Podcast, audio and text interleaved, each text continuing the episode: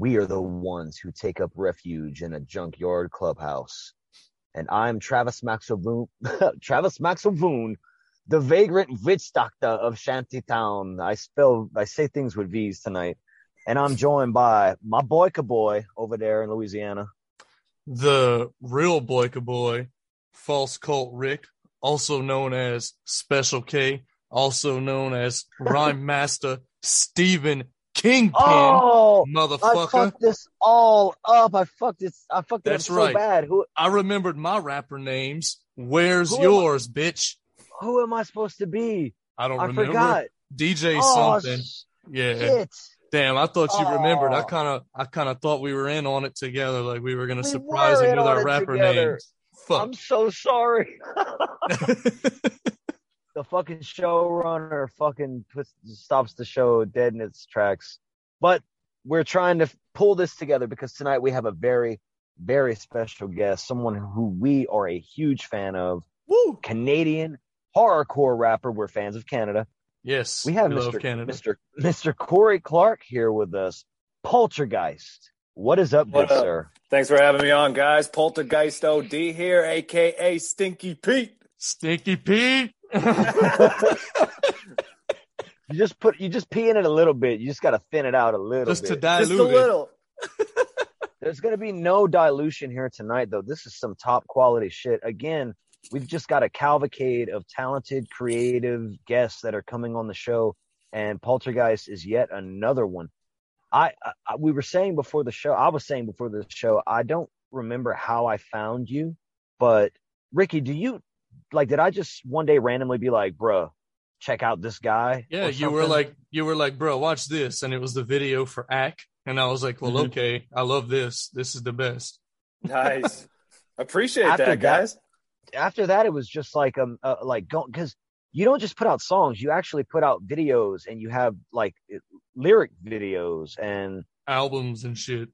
yeah i mean this Like this isn't just shit. like wh- what started you down this path of like i'm gonna fuse rap and horror and just put this shit out there into the world and and i mean dude blow up like you're doing Well, I mean, I've been rapping for a little bit since like 2011, I think, with uh with Obscene Division. That's razor wire Nick Obscene, Nemadian. So we've been doing like small shows and stuff around Edmonton, Alberta for a while. And these guys hit me up on Instagram who were making a fan made Halloween documentary.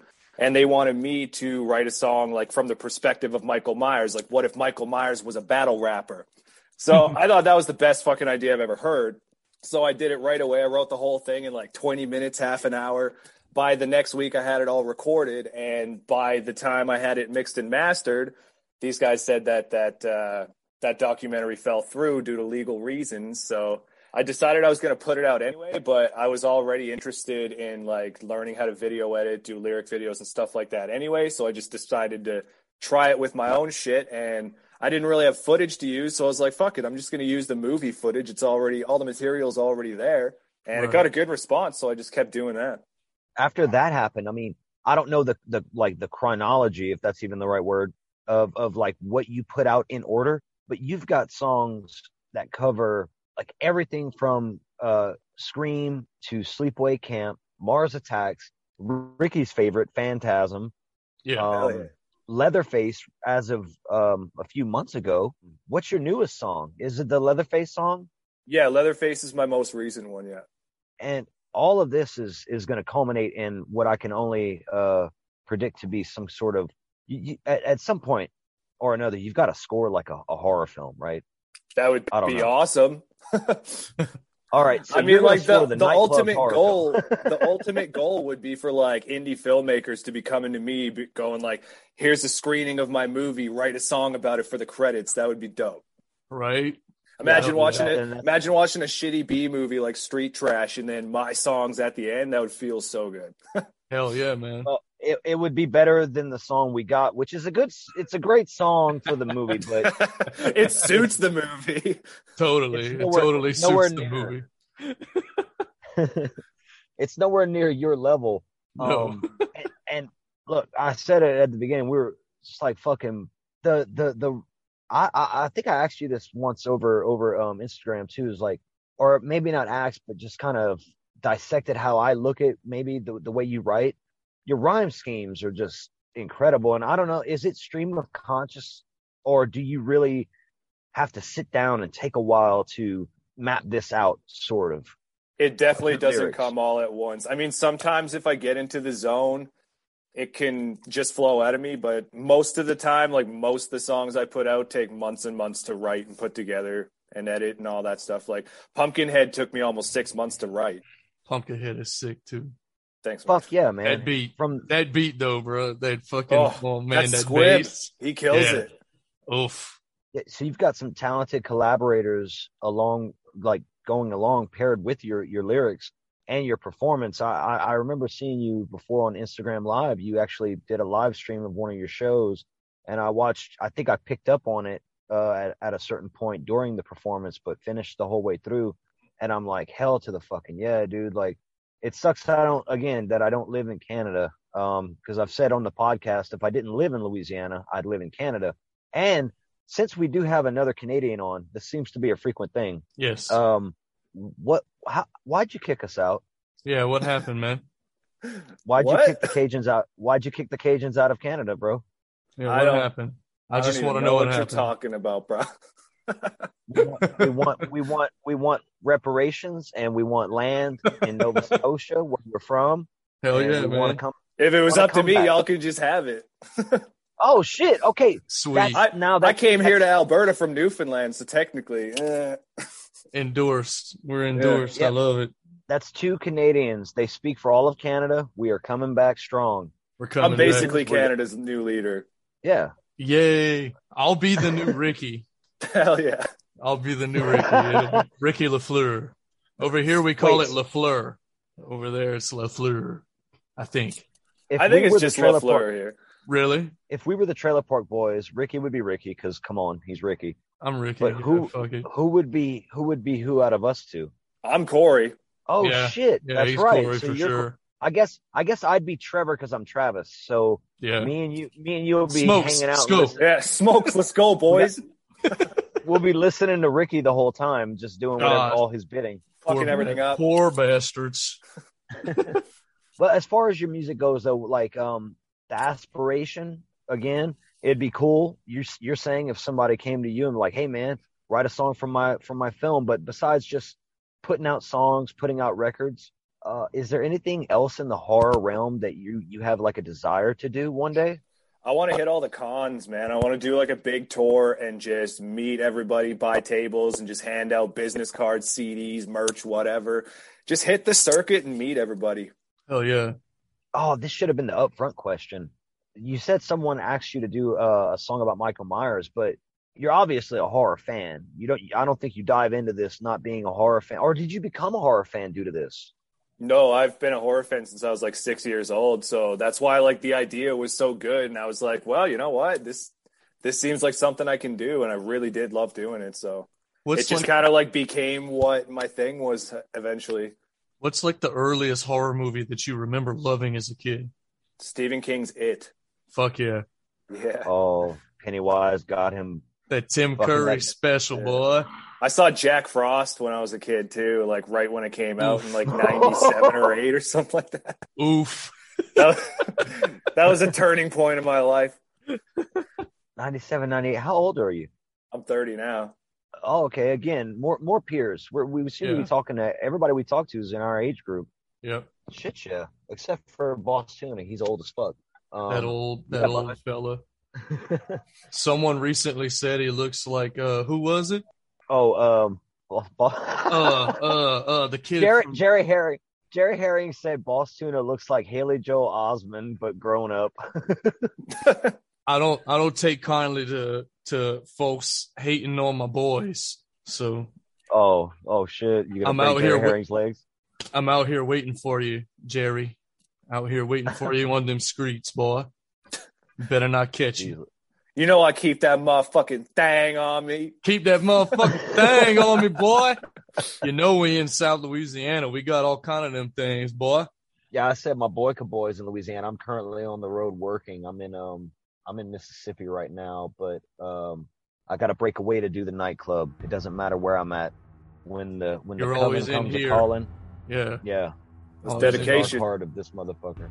Um, not to stray too far, but we're gonna go ahead and shout you out. Um, everyone who wants to find out about Poltergeist and his music, check out the show notes because I'm gonna have links to his Instagram, his YouTube page, his Facebook page. Or you want you're on Slasher, right? The I'm on app? Slasher, Poltergeist Yeah. underscore OD. and that that's usually his his call his calling card is the underscore od what's the od is that is that officially part of your name or you're just poltergeist as a artist I used to just go as Poltergeist, but this was like three, four months ago. I just decided I'm going to officially go as Poltergeist OD. The OD stands for Obscene Division, the group I'm in. And so, like, Yes. people have to look up Poltergeist OD to find me online anyway. So I just figure, fuck it, I'm just, that's my name now. Hell yeah. i like Gotcha. i like the ring it has to be honest yeah, with it, you it gives it it gives it a little something extra for the mouth to uh to savor. So- oh, Something extra for that mouth. Something for that Oh. mouth. See what that mouth do. something extra tick when you got poltergeist od the og in there Right, right. Well, um, check out the show notes, everybody. But um, before we dive into tonight's film, which was handpicked by Mr. Corey Clark from Mama's Box, we gave him the list and he chose Street Trash. Hells Before we dive yeah. into that, though, Ricky and I have a few tips for the homeless folk out there.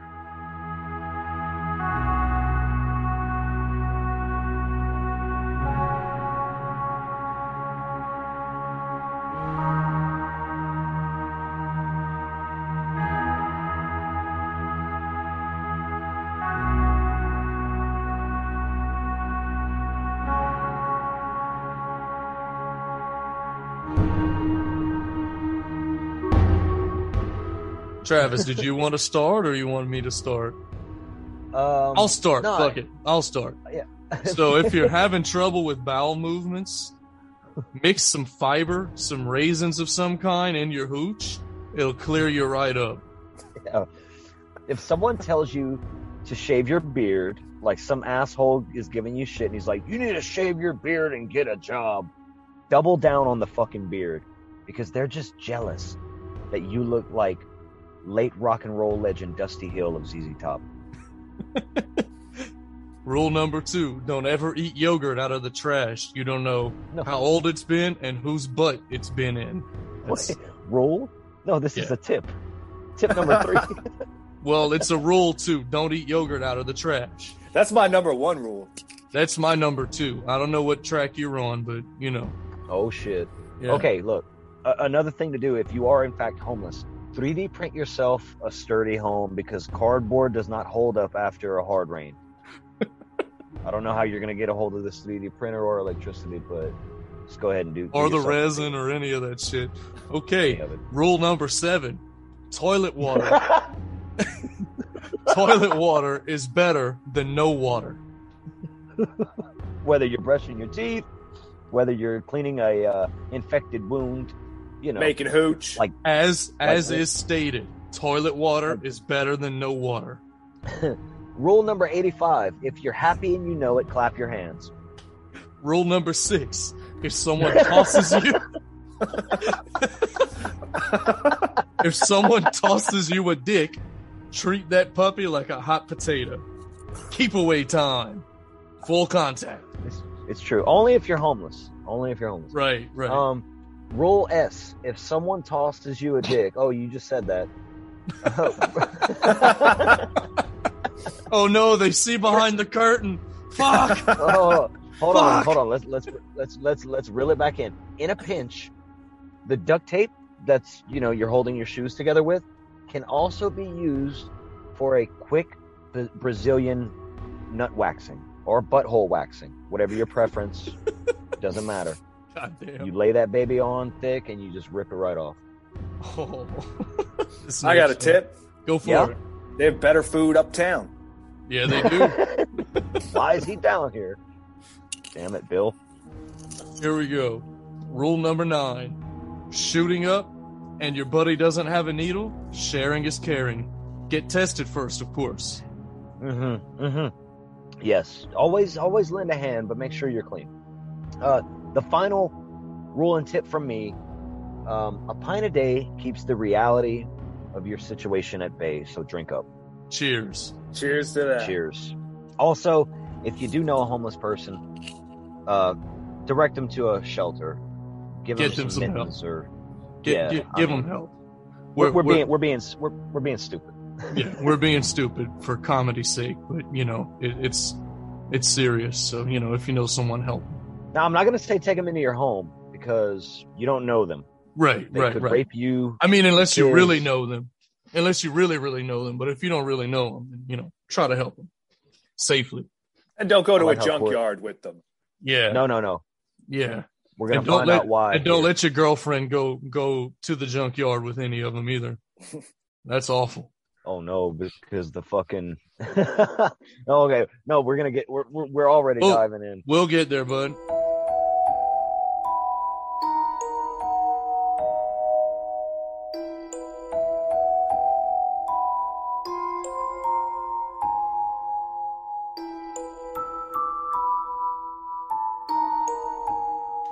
Have not seen tonight's film, we're gonna ask you to cry off the podcast now, for we begin our midnight ritual. And in this ritual, we'd like to invite Canadian horrorcore rappers on to talk about street trash.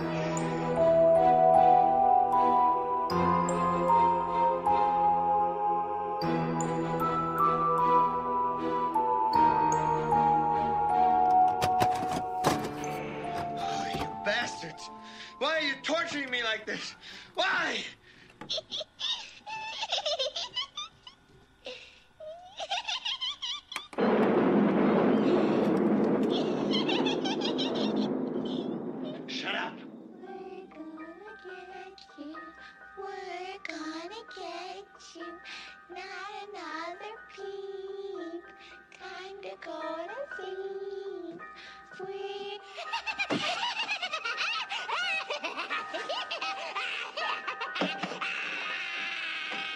Trash is a 1987 American crust punk splatter body horror film written by Roy Frumkes, which is the best name of all time, Sure, it sure is.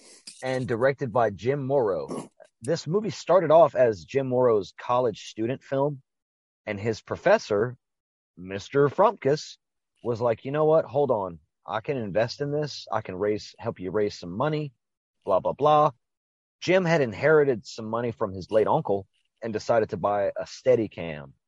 Now, back in, well, this film was shot in 84, so Right. it kind of lingered for a little while, but back in the day, a steady cam was not something easy to come by. Um, in fact, some of the shots in this film are very reminiscent of Sam Raimi's Evil Dead, Fuck yeah, they in which, if uh, listeners of the of the podcast or any astute fan of horror and horror nerds like us, you know that Raimi sort of invented his own steady cam by just attaching a camera to a Two by four or some shit. Yeah, yeah, running it. Just it running through the fucking woods with a camera on a piece of wood. It's amazing. That's how you make a fucking masterpiece, man. That is Yeah, how man. you Yeah, make a masterpiece. You tie that camera to your fucking to your wood. Um, and go through a fucking windshield through and through a car with it because that's amazing. I, I want to say Muro went on to work on a lot of huge films later in later in his career, like The Abyss and Titanic. He became one of the best cameramen in Hollywood. So this dude's, you know, he's excelled way beyond where Street Trash started him off at. Which sure, humble I'm saying, I'm beginnings. saying, yeah, humble beginnings, but you know, great beginnings. but street trash, street trash is still the best thing he ever did with his life. the production of this movie. I agree. Damn, cuz he also was on Terminator 2, but okay. Um Oh, street trash is better. I agree. oh, shit. I think I- I, I do want to say too. I meant to say this at the beginning. I'm sorry. I'm I'm kind of I'm kind of pushing us forward, but I think this might be Ricky's most anticipated film to talk about. Um, Truly, it's one of them for sure. It's one- it's one of them. This one and least one. Tetsuo have been like way up here for me. I'm just like, I can't fucking wait. Oh, you can't wait for Tetsuo. That's not even in Momo's box yet, cuz Yeah, it is. it is. Yeah, boy. I'm telling you. Production on this film took 13 weeks, and it, and uh, it includes a cast of pretty much unknowns who either didn't do anything before and didn't do anything after. We we've got Mike Lackey starring as Fred, um, who also made the football penis. We'll we'll see later in the film. Um, Bill Chepil, I think that's how you say his name. He he plays Bill the cop, and that guy was a real cop in real life. That's So amazing. that's maybe why he comes across as so Legit. I don't know Such a prick. Aggro- Right. aggro well aggro cop. You know, yeah. Sure. Um, I don't know how to say this guy's name really, but Vic Noto is is uh Bronson, the Junkyard King. King uh, Bum of the Junkyard Boy. Mike, let's see how if oh Mark Mark, let's see if I can do this right. Uh, oh fuck, I'm having trouble with it. Savraza, I don't know how to say his name. He's Kevin. He's he's the younger brother of of Freddie. You've got Right. Jane Arakawa as Wendy, Nicole Potter as Wynette, the the Junkyard King's winch, Queen. pretty much. His, his Sort of. the she junkyard queen? queen. Is she though? is Oof. she? Oof. Pat Ryan as Frank Schnitzer. Uh, he's the He sounds like he'd be Wizzy. Is he Wizzy? no, Just a little bit though. he whizzes and corpses. Ah, Um, there's uh, and then there's okay, there's yeah, yeah, Clarence. yeah. He's he's the guy from uh fucking uh goddamn He's the the trauma movie. He's the trauma guy. The mayor know- from that other movie. I noticed the dude from Frankenhooker. Yeah, yeah. He he's one of my favorites. But the uh big al- junkyard guys, the the mayor and fuck, why why can't I think of it? The Toxic Avenger. Oh, okay. Boom. Yeah, there we go. I was like, God damn, I can see his face. Why can't I see it? You've also got Clarence Chicken Down Your Pants Drummond as Bert. Another Uh, great fucking what- character. yep. Bernard Bernard Perlman, the unofficial cousin of Ron Perlman as Wizzy, the actual Wizzy. Wizzy. He's not. He's not. He's not. A, he's not a cousin of Hellboy. Sorry. Damn. Django Crunch as Ed, the liquor store owner, and last Dollar but not dollar least, store. Uh, fuck. The the guy who made Lord of the Ring, Lord of the Rings. Oh, uh, Can't think of his name right. I'm bad with names, man. Peter Fuck. Jackson. Peter Jackson. Peter Jack, Dollar Yeah. Store, Peter Jackson, right there, boy. Plays Ed. last but not least, you've got Miriam Zucker who plays. She's credited as Drunken Winch, but that's the girl that was um, assaulted Yeah. in real life a few years prior to this movie being made. Um, so she- she strange. was- yeah, she kind of relived her assault in this movie. Maybe that was like her way of getting over it. Yeah, like, she working said she through it. had. She said she had like flashbacks of it during the filming, so it's kind of fucked up. But yeah. hey, she she went through with it, so more power to her. You know, facing those ungodly fears. She toughed it out. Yeah, this movie this movie's got a cult following at this point. It's been released many times. Um, many different media outlets have put it out. Synapse Films, I believe, is the last one to to have been putting out some special edition Blu-rays and stuff of this movie. I don't have much as far as um, production costs. I think the movie was uh, made for somewhere between five hundred and eight hundred thousand dollars. I don't know what it made back, but I'm sure it's made its money back over the years. Right. Uh, on Joe Blow Horror Show, we tend to go with a guessing game for the Rotten Tomatoes and the IMDb, but we're not doing that fucking shit here tonight. Fuck all that. Fuck that. Boss, Boss Tuna can suck it and keep it. That's keep it right in his mouth. We've already we've already established it's thick. that's that's for grown up sixth sense kid. That's not us. Haley Joel Osment. Haley, Joel. I hope he hears this.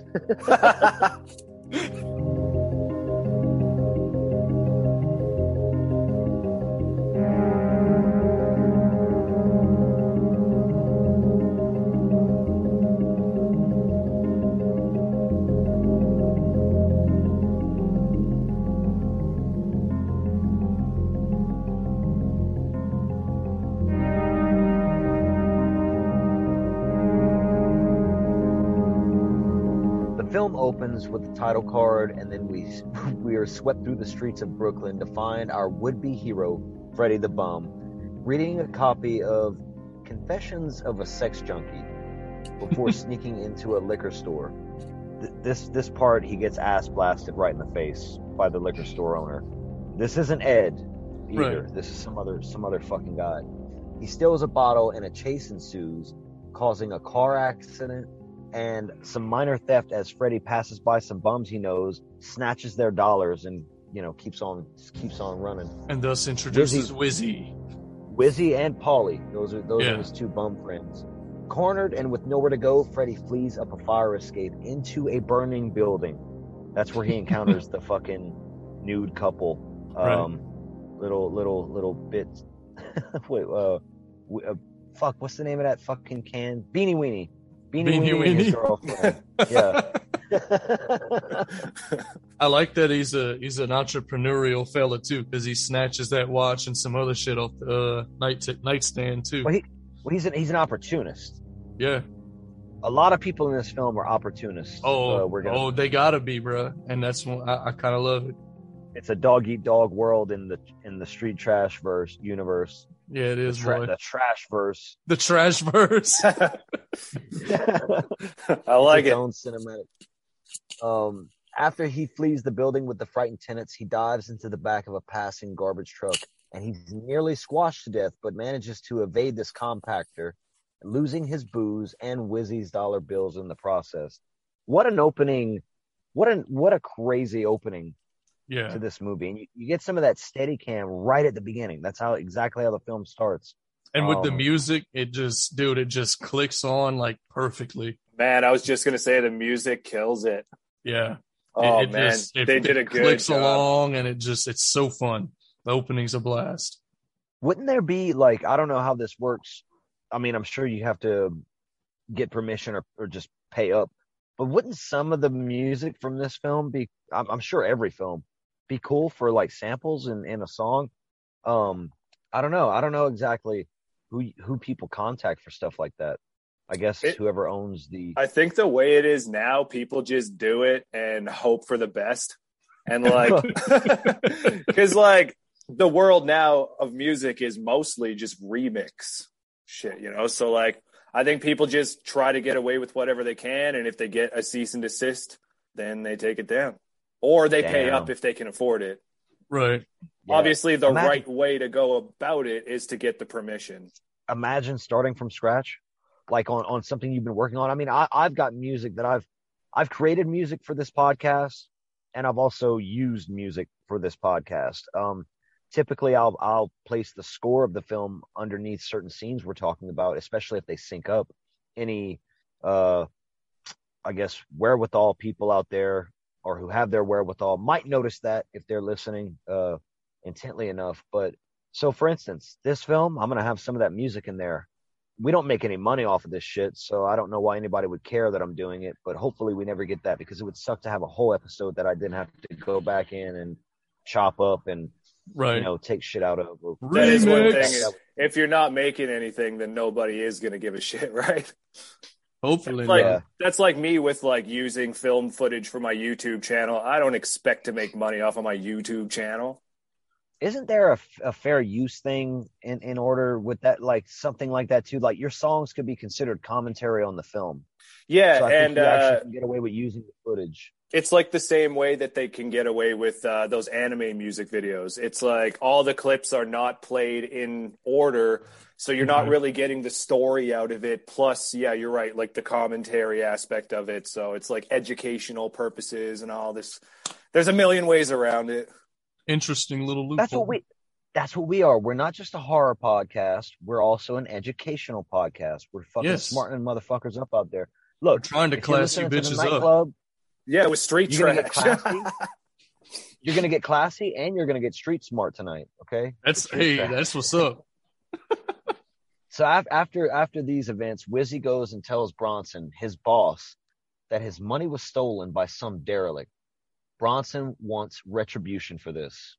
And over at another liquor store, Ed, the proprietor, finds a very old dusty box of pints hidden away in the basement of his store. I love the, The way alcohol. he narrates to himself. I mean, the audience.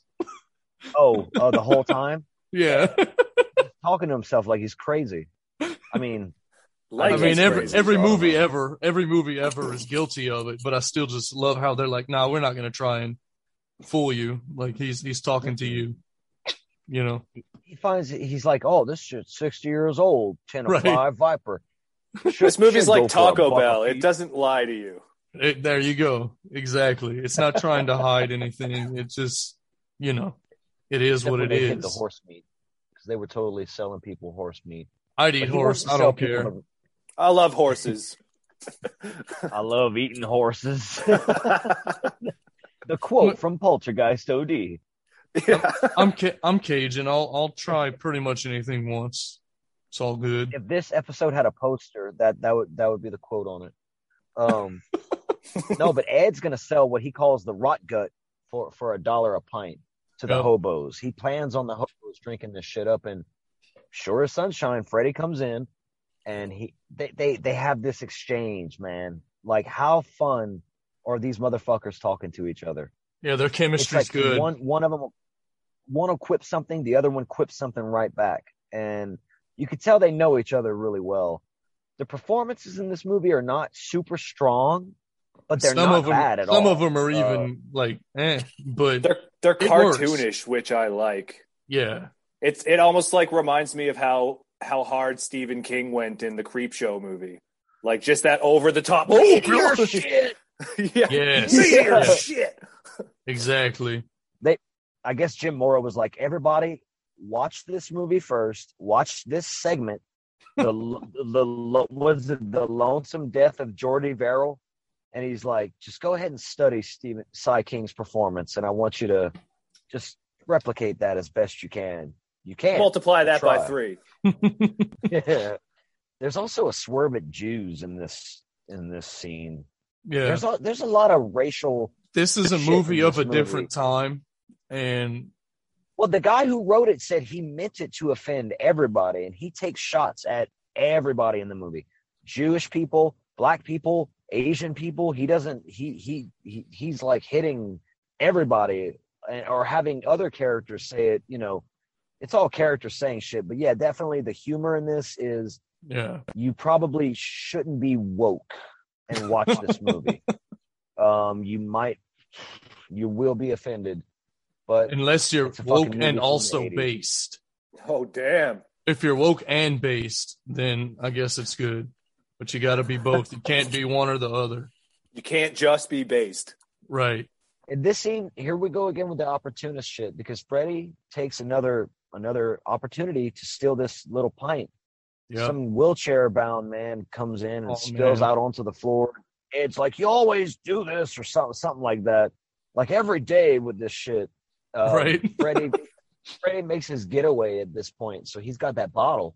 And on the corner of Norman and Humboldt, a real location where shit like this really used to happen in Brooklyn, a swarm of homeless people are seen descending on cars stopped at a traffic light, and they're just breathing horrible breath onto the windshields while people are yelling at them not to, wiping dirty rags all over them Ugh. just shit and the piss and the crumb cake. I don't know. and they're dressed like they cake. belong in Mad Max.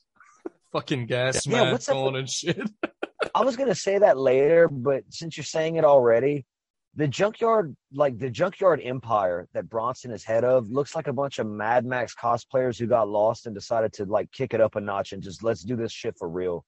Hell yeah. fuck it, we're gonna we're gonna make a stand here at this at this junkyard and we're gonna live out our fantasy. This is this is the the apocalypse. What better trash. time to do it anyway? Uh, oh, and this is the two yuppies, the, the the guy and the girl come up, and Bronson's standing there on the street corner, and Oof. she's in, she's super intimidated. And you could tell that the guy is in the car, and he's like, "Don't worry, baby, I'm gonna handle this."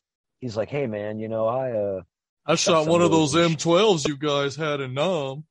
Dude, like, Yeah. I kind of feel like that was the wrong thing to say. I mean, I feel like Bronson might have fucked him up anyway, but that's kind of like the wrong thing to say historically because, like, the M12 was a piece of shit that the government made them use in Nam, and it was very ineffective for the setting. So you're bringing up part of the reason that they got their asses handed to them so often up to this fucking guy. Damn, It's I didn't like- think about that.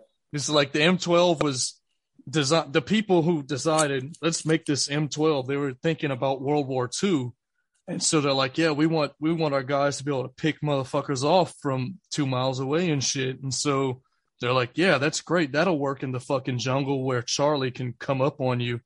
Surprise, 30 fucking feet away from the bush. You know, it, it's, it's just kind of fucked up and kind of dumb on his part to even bring that up to this man. definitely dumb because he fucking picks his ass up out the car, swings him around, and you get like through his glasses camera perspective I love, I love him too. just going head first through the fucking windshield.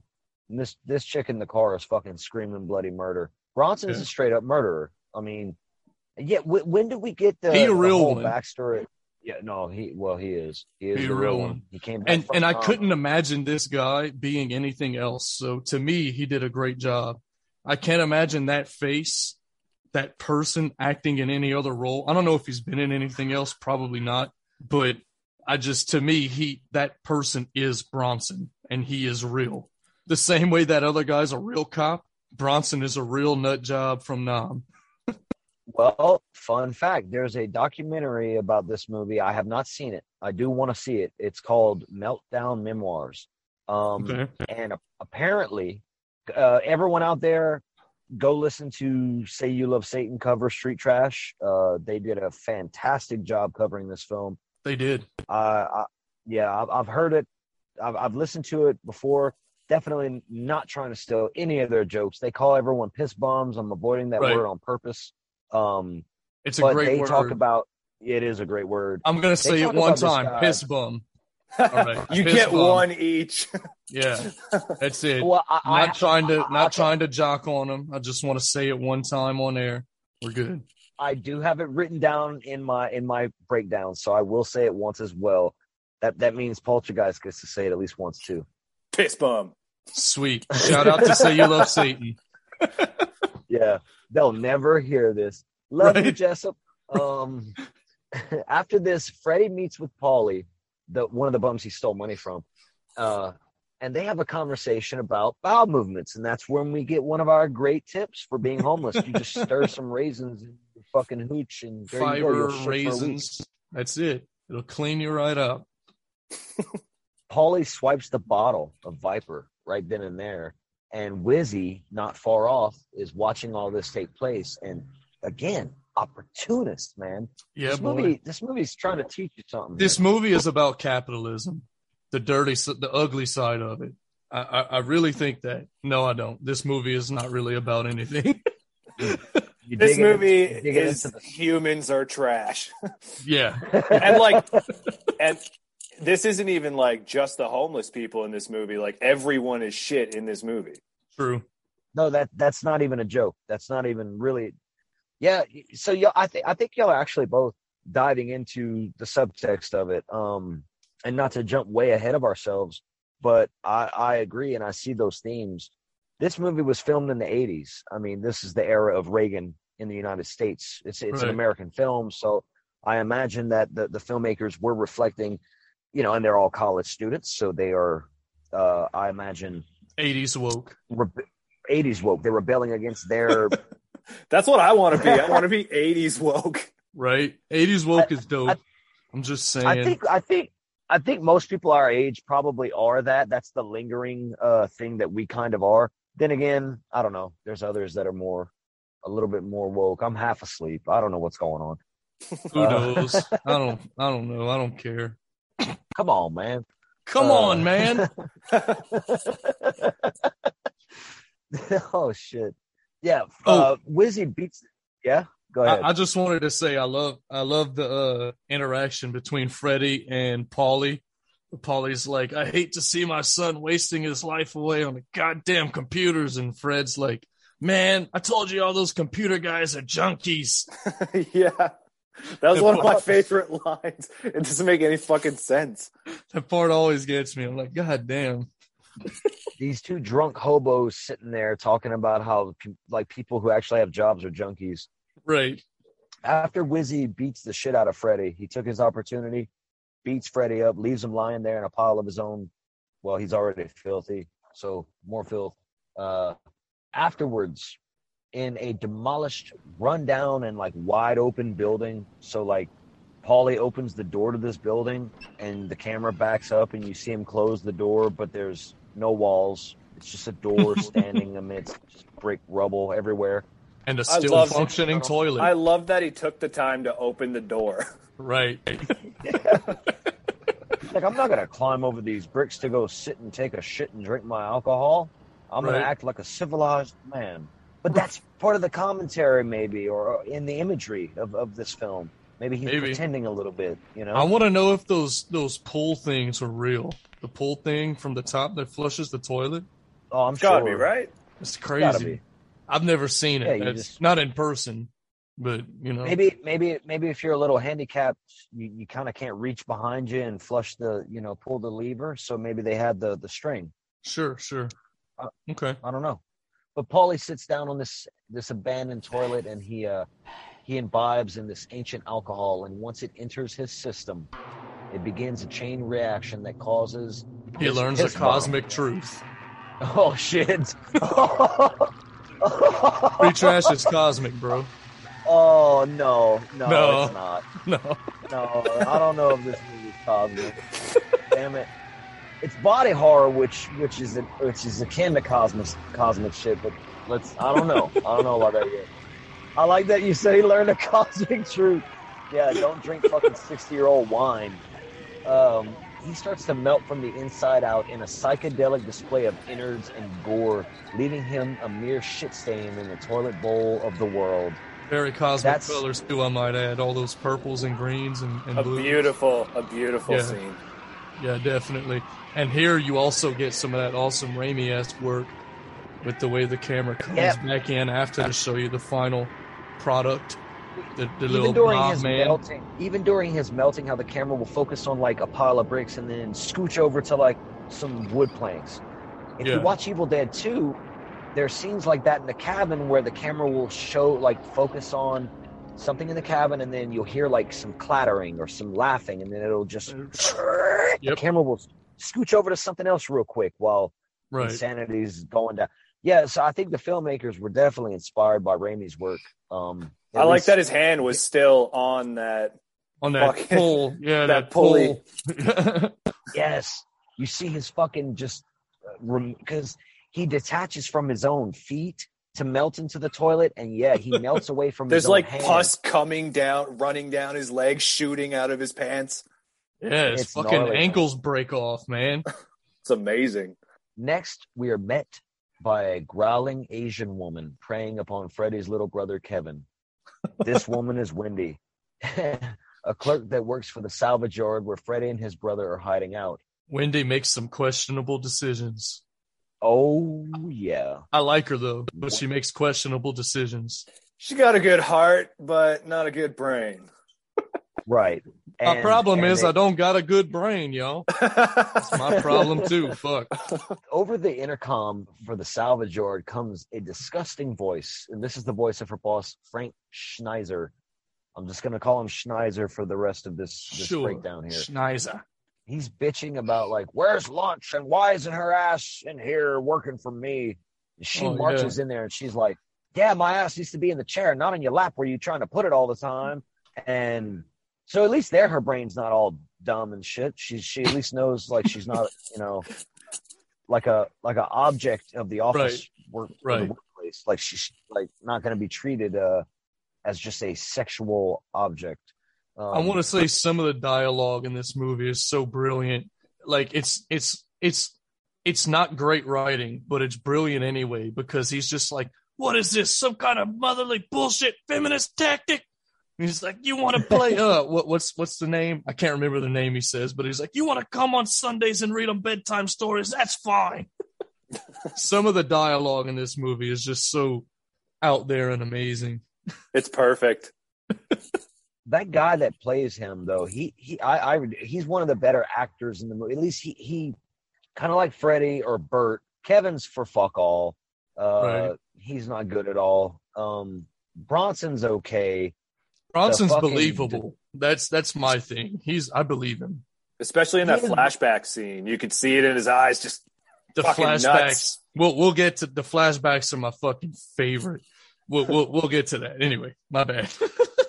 no no it's we're it's all good so yeah bert freddy's friend he wakes him up from his prior ass whooping and freddy's like explaining what happened between him, Paulie, and Wizzy, and yada yada.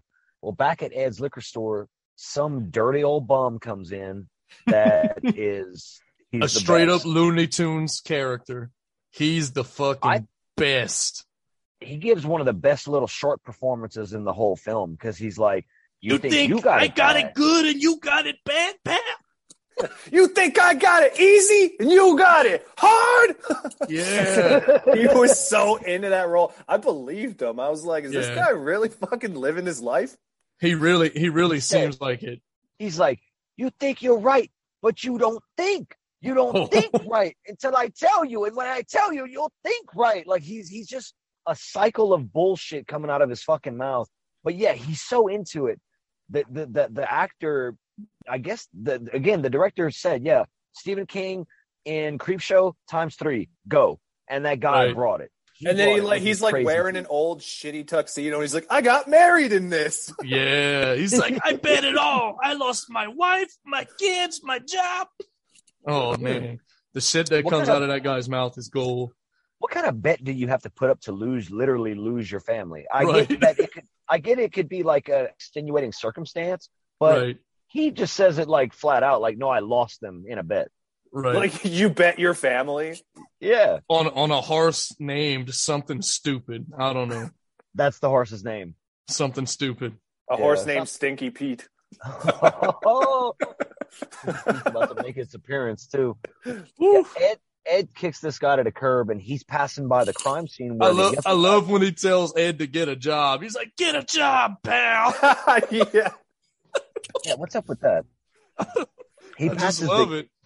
he, he's passing the yuppie crime scene and bill the cop this is when we get introduced to bill right Yeah, because Bill grabs his fucking ass and he's like, "I'm a member of the Flatbush Foot Brigade on official duty."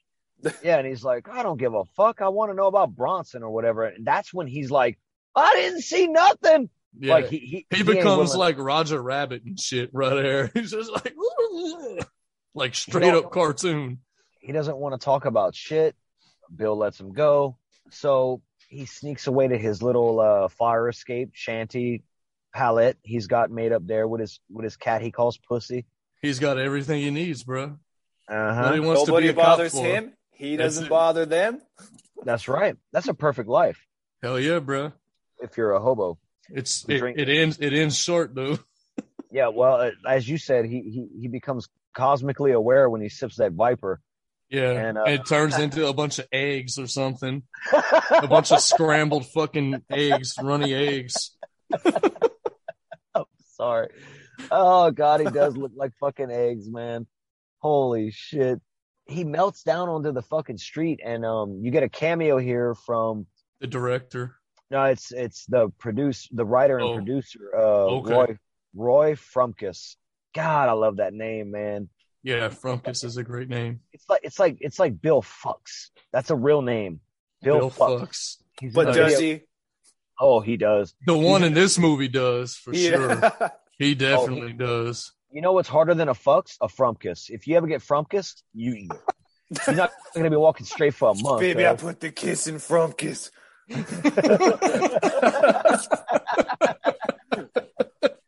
oh shit. God damn. Yeah, so homeboy spills out all over the fucking street. Frumkes gets splattered on. He's melting. Bill the cop is like, "What the fuck?" And this is where you get this Karen who The shows strange Karen that shows up. up. Man. a This wild very Karen strange appears. Karen. A wild Karen. and she's like, "Why don't you help this man?" Like, bitch, you're not helping him at all. You're yelling at me. And she's like, "He's like, lady, I can only save one person at a time. Oh, why? Because he's a man. yeah, she's yeah, that that came out of left field. Who else Yeah. is injured? And what sex are they? And why are you saying this?" I feel like maybe she was because he was talking to the other guy first and then she interjected. And I think he was maybe talk, talking about how he was talking to that guy first. Like, I can only talk to one person at a time. And she's like, why can't you talk to me? Cause, cause he's a man and I'm a woman. Okay. But it, it doesn't come off that way. It comes off awkward. It comes off stupidly. And then Yeah, she it seems him, like, seems like a just a random comment that she made to be hurtful. and it would and it would exp- and it would make sense because the next fucking thing she says is completely random too because she just straight up accuses him of being like a fucking rapist. pervert rapist bro Like, yeah. And then he goes, then he goes, baby, I'm not even sure you don't have a cock. Yeah and and, that's i love that there's guys in the background like broing down when he says that. They're like, yeah. yeah yeah i told that bitch they look like they look like like skinheads with hair too because they got like the fucking Skinheads suspenders and shit like like what are these dudes doing just hanging out with cops and broing down on shit that they say Bro. fuck- fucking weird but i love it You guys don't want to hang out by the cop station and bro out? right That's what everyone's into nowadays, I guess. That's the Right. ultimate woke is to That's actually not woke hang out with the shit. cops. that's woke base as fuck So, uh, back at the salvage yard, Bronson is atop his junk throne, making out with Wynette, his junkyard sex toy, a woman covered in soot and wearing a diaper. Um, I'm not And gonna lie. eight sizes too big I'm not gonna lie. The diaper side, the diaper line, I, I did get from "Say You Love Satan" because I did not notice that it was a diaper. I'm still not convinced it was a diaper, but they said it was, and I'm gonna have to defer to them and their Yeah. expertise. her her her costume design is something else that woman in general is something else props And to that her scene, the way they're making out is so awkward and weird. yeah Isn't it? Isn't it overboard? Like Yeah. it's really. He's like slapping her thighs and shit. Yeah And she's like, "Oh yeah, fuck me, kiss me on the mouth." Yeah, I love the way she says that. Yeah, kinda it's just shit, like, why won't you kiss me on the mouth? And then the fucking plane flies over, and it's like, yeah, air support. I love yeah, Bronson. that's when. I love when you know Bronson so much. he's cracking at that point, man. For He's real. so great. He's definitely the most diverse character.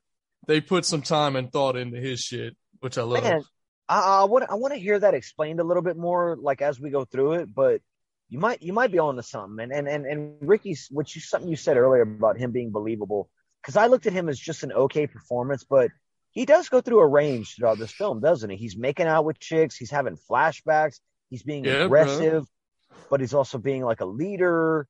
He gets he's of. he's he's really vulnerable in his nightmare and his flashback scenes at times too. He he, he- does he does put out some range. It's not all wonderful, but he puts some range out. I want to say too, I, I I- don't know if I like it, but well, I guess I do like it. Yeah, I do. He's making out in front of all his guys, like his his subordinates, the other hobos. He has a, he has hobo subjects that worship and give him dollars. They give him dollars and beer or, or, or liquor, Right. and so he he's like an upgraded Ricky. Of a uh, instead of a trailer park, it's a junkyard, and he actually runs shit. And he like needs these guys to respect him to, too because he keeps yelling at her, "Don't disrespect me in front of the men." right, yeah. Right. Yeah. And what what I like is that when he's doing this in front of his men, he says to her like, "Show the guys what you're made of." right. What does that even mean, man? What does that even mean? Uh, Dude, I- it's I twisted. love it. Yeah. So she gets mad at Bronson when he spies Wendy walking with Kevin, and he's all distracted by it. And um, she starts fucking chiding him, like like like like like Corey said.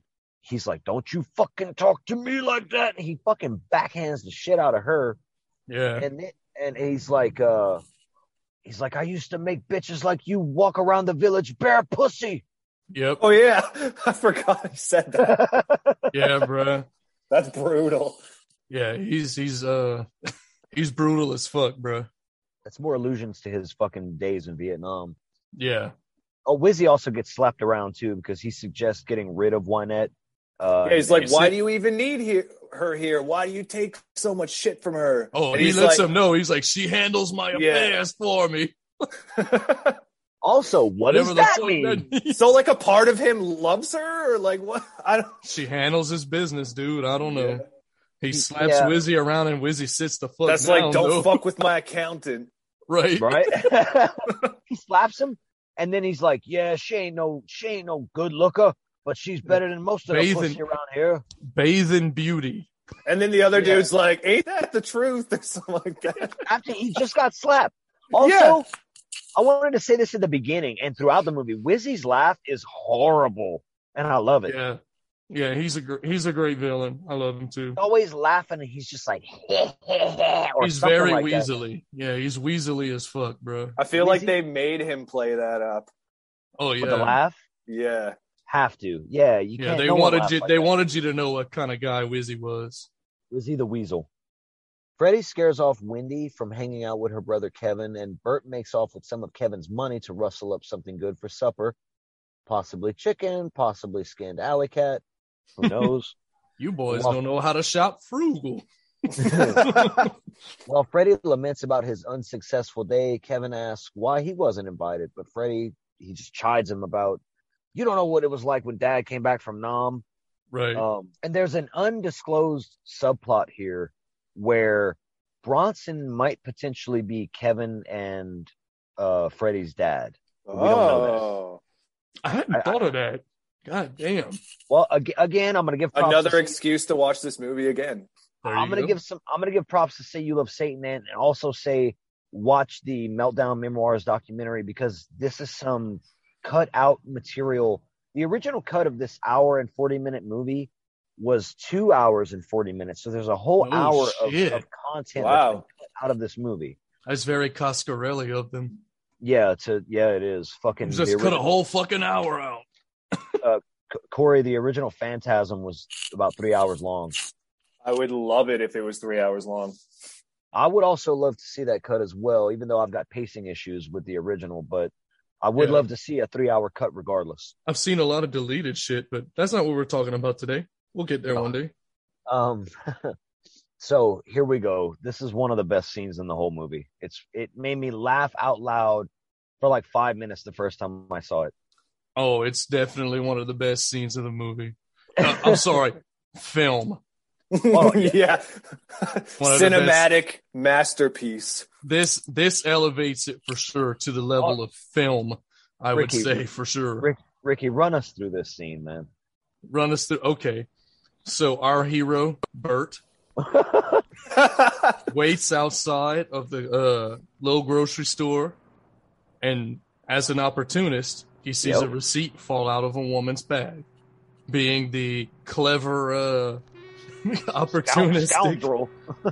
scoundrel he is, he picks up that receipt and walks inside, topples a, a fucking display of Cheetos or some shit right away. Like, it, like, away. it, like, fuck it. Yeah, And and, he's, he's like he's like complaining. complaining about the store. like how who's supposed to come in here and shop with all this shit on the floor like yeah. Also i want to say the music right here is some of the best music in the film. That fucking slow sleazy little It's like a lazy jazz. sauntering. yeah, just and it just kind of like with the opening scene it just clicks along at the perfect time to watch this guy meander through the store with all the time in the world and figure out what he's gonna stuff down his pants. He's So- stuffing sauces, seasoning mixes, fruits. I love I, my favorite is when he picks up the watermelon, The half watermelon, watermelon. yeah. He and then he considers it, thinks about it for a second and puts and then it he back says, down. "No." He says, "No, that's silly. Instead, I'll grab two fucking cantaloupes." He's a frugal shopper. Yeah. You gotta play it smart, man. You only got so much room in those pants. That's it, man. Man, But those are makes- huge pants, though. They are the biggest pants in the world. They're the biggest pants that ever pants. But he This walks to the fucking chicken. Free Jinko. Just gotta say. Right. He he must he must stuff four packs of chicken in his Uh-huh. pants before the old lady catches him. What you staring at, bitch? You're robbing the store, young man. And I'm telling the manager. And she's like, "Young man, you are robbing the store." Yeah, and then he calls her a honky motherfucker. yeah. He's like, "What is this, junior high, honky motherfucker?" And so she goes get the manager. He comes up, and our hero, Bert's like, "Hey, brother," and he gives him a look like, "I'm not your damn brother," but he's like, Yeah, he's we, like, well, we have we haven't mentioned this, but Bert is black, and the manager of the store is also black. and so the manager Bert's looks like- at him, Bert's like, this guy's got my back. right? Bert- In his mind, he's like, Bert "Oh, I know how to get out of this." Bert, Bert, in a way, is kind of well, he's definitely racist toward the old white lady, but he's even racist in a way towards the black manager because he's like, Oh, oh, yeah. he's black. He's totally got me. Nah, Right, right. Hey, the manager sees the chicken literally hanging out of his pants, like it fell out the packaging, like a piece of it fell out the packaging, and it's just kind of clinging to life on on the edge of his boot. And he's like, "What you doing with all that chicken in your pants?" I'd like to know what you're doing with all that chicken in your pants. Say what? You heard me. And then he's like, I got a receipt. Oh, he shows him the receipt that was for dog food, and he's like, "This ain't this ain't for nothing but dog food." And he's like, "Well, that's not my problem, bruh." I, yeah, I, I I do kind of feel that excuse though. Like, what if I did purchase something from your store and you stupid cashier back Hang in the up 80s? like dog food. Yeah. yeah, back in the eighties, whenever you could do that, I guess. How's that his fault? Maybe he did buy that chicken and shove it in his pants. He could do whatever he wants with that chicken after he bought it. Yeah, Right. Once it's yours. I'm taking Bert's side, even though objectively I know he's wrong. Yeah, I we literally watched him steal it. To be like, fair, nah. To be fair, I'm taking Bert's side too, and I know what he did, but I'm still Me taking too. his side. Yeah, fuck, fuck that store. Bert needs But that he- chicken. He, fuck he- that he- old honky motherfucker lady. fuck that old honky bitch, and fuck that store manager because he tells him what's up. I don't know if I'm allowed to say what he says, but he tells him what the fuck's up, and then he walks out of there with a bag over his head through a fucking glass door, Yeah, he's, bro. like, he's like, watch this. Watch this one now. He puts a fucking bag on his head and just pow, He like through dances fucking- through the whole door. That's The that's first time one I of the ever best saw scenes in the this. movie. I was already rolling with the like him stealing shit and the conversation. Him walking out and just like seamlessly the paper bag on the head busting through the glass. I'm like, oh my god, this movie is going places. It already went places, but yeah, I love this scene. I think this Oh, is it's top notch. this This scene is top ten out of ten for sure. Definitely. so Bill the cop's visiting the coroner, who's having his sushi lunch like right on top of the dead body in the Yeah. morgue. And Here you get in- to see those feet and that hand again. yeah, and in comes Mister Mickey Mouse Tank Top Cop. Right. He's got all the deets on fuck. He's got the grisly deets on Bronson. He's telling him this motherfucker was in Vietnam. Right. Uh, He used to got run drugs, yeah, he's got a Section 8, discharge, all that shit. So right now, you know, Bronson's crazy. He was a hitman, so he was dangerous as fuck. He didn't give a fuck even back then, and he's more crazy now, and he's got a he's got a blade made out of a human femur bone. which is metal as fuck. metal as fuck. You took the words right out of my fucking Yeah. medulla oblongata.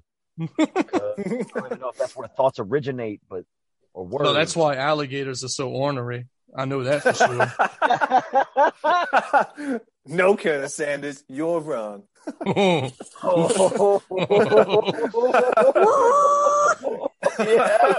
that's some Louisiana deep cuts right there. yeah, Hey. boy.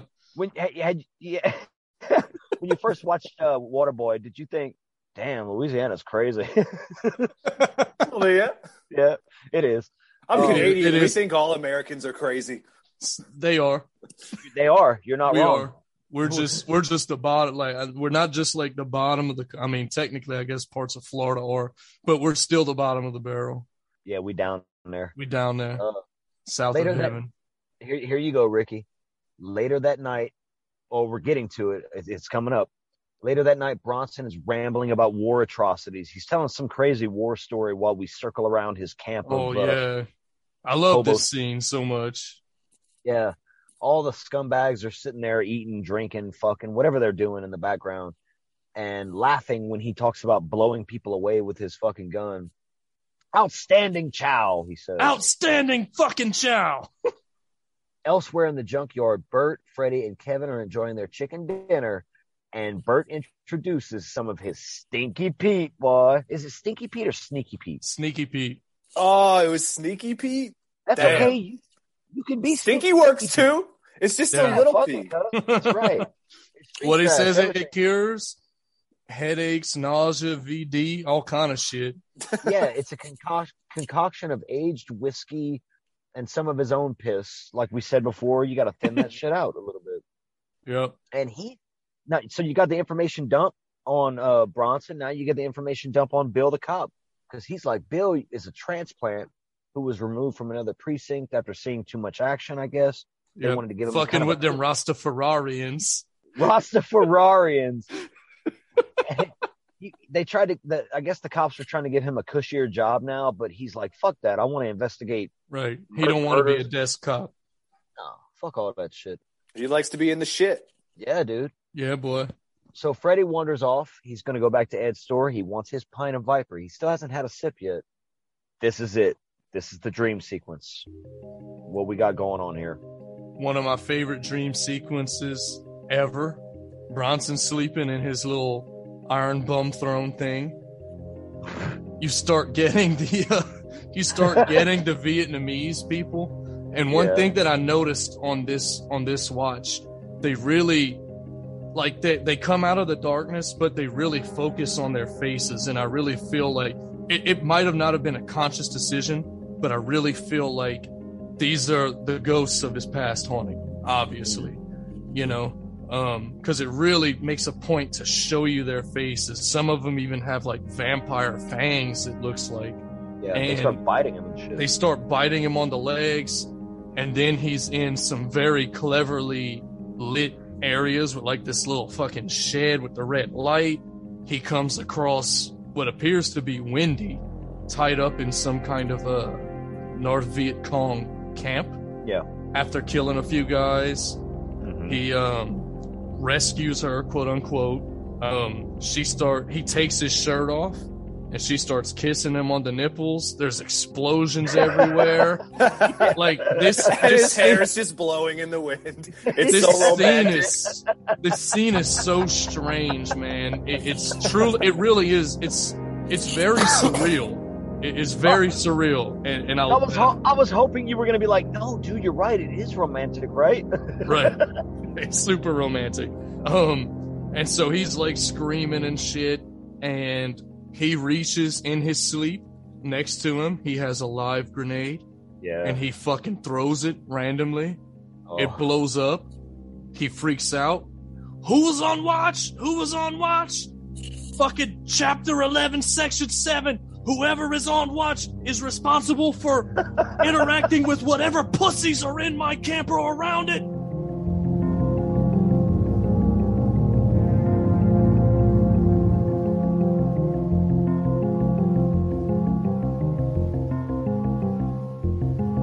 After that, Freddie finds Ed's store closed, and then he finds an extremely drunk woman in the alley outside of what I take it as an Italian restaurant because we're about to get introduced to the most Italian stereotypes of all time.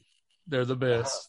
I'm not kidding when I say that the, the two characters we're about to meet are probably my favorite characters in the film. Yeah, they're they're fucking they're on my list too, bud. Um, th- this drunk lady confuses Freddie for her boyfriend Nick or Nikki, Yeah. and she's Mr. like, "I want you, I want you all the way in me."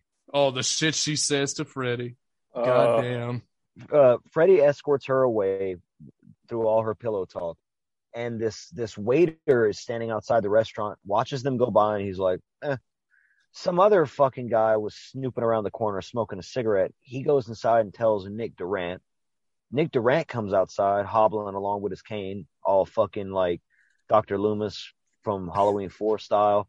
And he's he's basically like, You saw someone leave. I can't do the Italian thing real good, but he's Yeah. like, You saw someone leave with my chick and you didn't fucking come tell me. Right. He's like, Oh, well, yeah, I know you're a big man around here. I never would have, I, I would have, I would have told you. I didn't see nothing.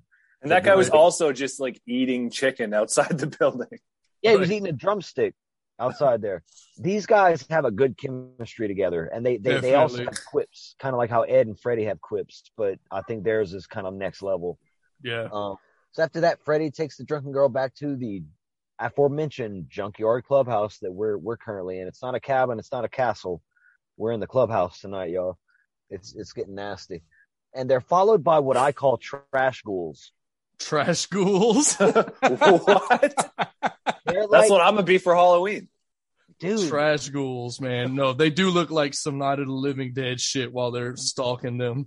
They really Right? do. they Yeah, they're like Yeah. creeping through the shadows, giggling like monsters. Yeah. Even Yeah. that, even that big chubby one that like, like always makes me laugh. That that big chubby one that always makes me laugh every time I see him. Like, you, you know the one, the one that yeah, blows he's up like, later. "How's nice, beautiful day, isn't it?" That yeah, guy. yeah. I can't, I can't look at that guy without smiling. But even he's like, oh yeah, we're getting into it now. You know, Yeah, he gets Bruh. it bad later. oof. Um, so so all of them are watching, and I I assume they're jerking it, right? They They're all imply jerking- it pretty heavily. yeah, yeah. All the trash ghouls are jerking off while they're watching Freddy fuck this chick and fall all over inside his his his tire hut.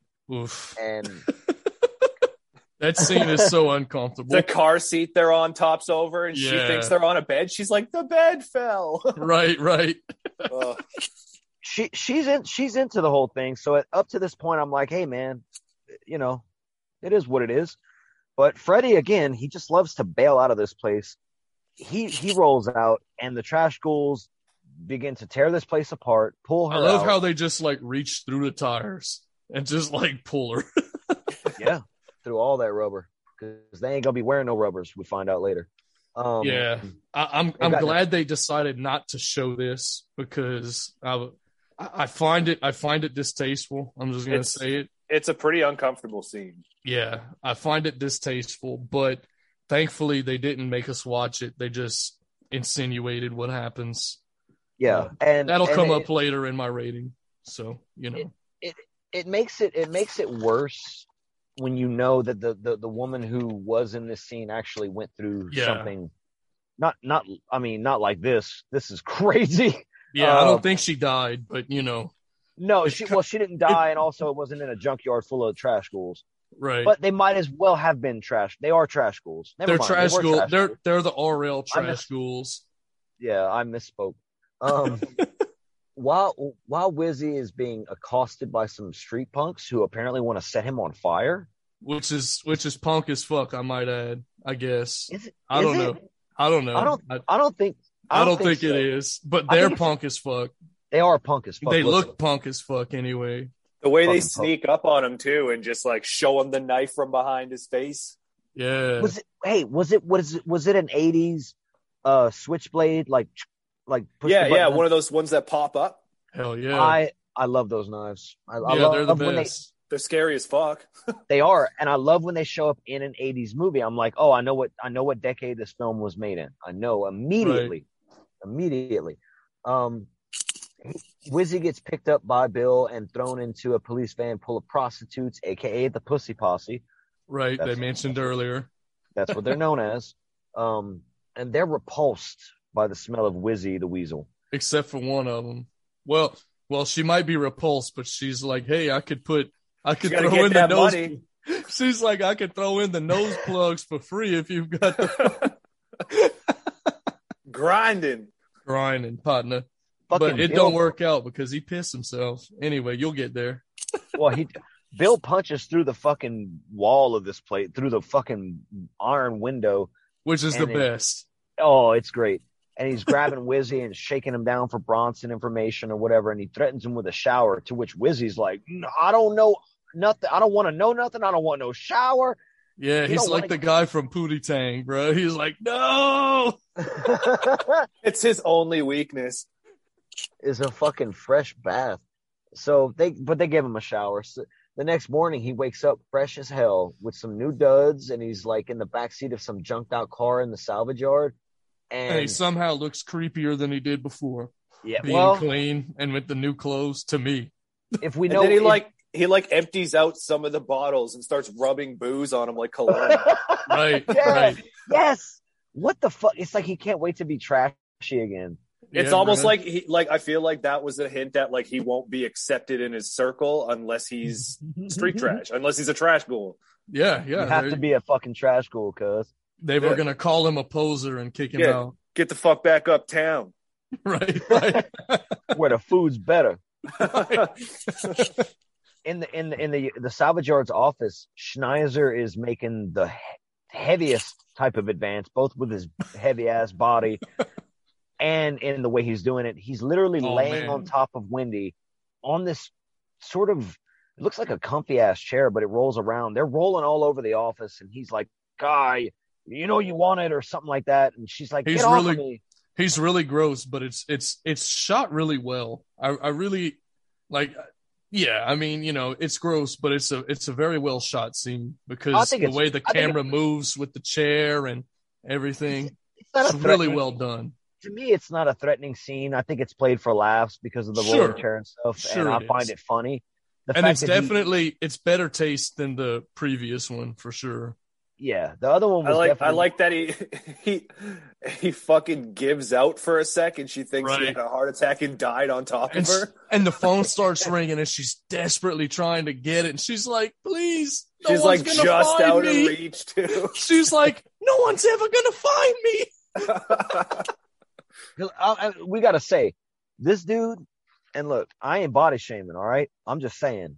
My boy is four or five hundo easy. He, I guess. big- I don't know. He a, he a big Oompa Loompa man. He it would have taken her a while to chew her way through. yeah, Yeah. which he And he- suggests. Yeah, he suggested that too. If you were so worried, you'd have chown, you'd have chewed your way through, or something like that. And he starts he starts biting at her. She fucking smacks him away. She gets away from him, and he's walking through the yard, bitching about his life, about his wife, his kids. Oh yeah, running, running the junkyard. He's bitching about the runaways, the roaches, the heat, the hobo dog that's the licking prickly, little. the prickly uh-huh. heat. The, he, he's got like this junkyard dog that's lipping, licking like where his crotch is, kind of, but it's his gut.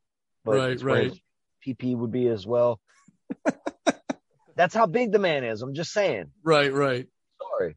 I think I think he probably uh finished a little bit or something. I think maybe that's why he temporarily passed out. Yeah, I was so like his pants were kind of gross, and I the dog was like, it, "What if is they were this?" implying that that's what that was, or if it was piss. But it's like I think I think I think the dog was like, "What is this?" And and yeah, that's I think that's he's like, "Don't do that." Right. And then he, he calls it calls his dog a homo, and uh, The, do- the dog, the dog was like, "What's this tapioca?" Yeah, people get do- dogs get called homos. People get called homos in this movie. Again, this movie was of another time. If you watch it, have that mindset, or or don't. I don't know. I hate I hate always pandering, but I feel like I have to. sure. If you're Um, easily offended, watch this movie. There you go. Yeah, there you go. Right. Yeah, get get get, a, get an injection of some fuck it. Um. Right. That's why this movie's cosmic because it'll make you cosmic. Oh god damn it. So I keep, you it'll, it'll make you cosmically indifferent. Street, yeah, it it it could. Okay, philosophically, this Sure. movie could be cosmic. All right. So uh, after he shoos his dog away, Schnizer sees a dead body, and it's the dead blue body of the woman that was attacked by the trash ghouls. Right. And he gets an idea, a grotesque, gnarly idea. At the same time, Freddy finds himself on Bronson's turf and is attacked by the crazed brute who wants his money. Uh, Mid attack, the men are pissed on by another bum from behind a wall, and Bronson pulls his dick off. Yep. Just pulls it off like he's fucking Night of the right off, bro. And then And it takes that dude a minute to really grasp the situation too. And the, the high pitched voice he's making. Yeah. That's hilarious. it's like he says, "You have no dick now. You have a high." I, I think it's the balls, right? You have to lose your testosterone or something s- for I that. to still even think it would thing. take a while, but sure, I guess. Is that even a thing? If you if you if you have a deep voice and you lose your your testicles, wouldn't you still have a deep voice though? That's your. That's I mean, your you might go down an octave, but I, I, I doubt it would go from regular to. I'm not a you know. biologist, so I don't know. But I'm not you're a right. am not a That nut voice- expert. That voice is not a problem. I'm bitching, but I'm not mad at it. I love that he's like, eh, need my. I can't even go that. It's that- comical. Oh yeah, it's it's the best. It makes me think of like some Three Stooges type of shit for some And reason. And speaking of comical, Oh. another scene that elevates this movie to the status of film. yeah, fucking penis. Uh, keep away, pretty much. Yeah, It- an Is this- epic game of keep away penis. Is this movie cosmical? Yeah, it's cosmical as fuck. That's a new term on the nightclub, cosmical. Hell yeah, thanks, man. Holy shit, it's gonna get used too. Get ready. Definitely cosmical as fuck, boy. Boy, Boy. They, they they've got they they yeah they're tossing this dick around and and all the hobos are in on it in the junkyard. They're keeping it away from that poor poor man. I just feel bad for for that guy. And What's it always name of that- bums me out, no pun intended. It always bums me out the way he has to dive belly first into that fucking dirty ass puddle to catch it. And it's like, Uh, you know, his old stump dick, what's left of it, touches that nasty water. And it just, it really bums me out. and like, In what's the- he gonna do? Where's he gonna go? a hospital. He he hops on that fucking bus though. Dude, I like Yeah. how the taxi driver's like, oh fuck no, and he drives away. I mean, would you? Probably. he literally jumps up on the back of a school bus. But I did Oh, want to say, what- screaming kids. I don't know the name of the man. I know the name of the woman. Lorena Bobbitt cut off her husband's dick. Yeah. um, literally threw it out of her car window driving past the field. The cops and and the husband find the dick. He gets it reattached and then goes on to do porn. That's a real story. right. You don't know. Frank and doesn't Weenie. know. Frank and Weenie boy. Oh, oh, that's so horrible. Uh, Bill, the cop, learns about Nick Durant's girlfriend being found dead at the junkyard and goes to talk to Nick, who identified the body. Nick and his waiter are sitting there waiting to be questioned. And this is when you get some of the best fucking banter in the movie.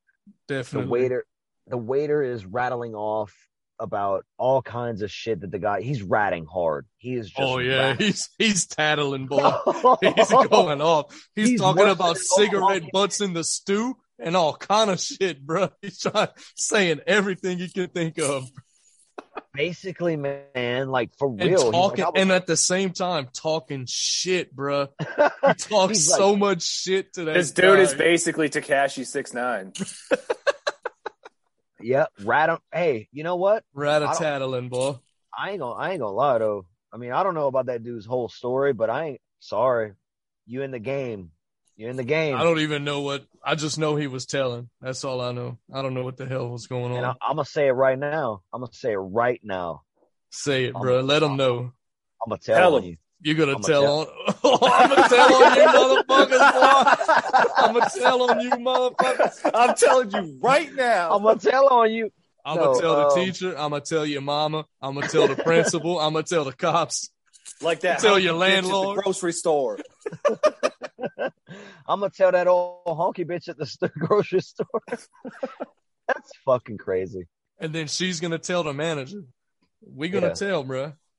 Fuck tell. that. So he's Nick the Dick.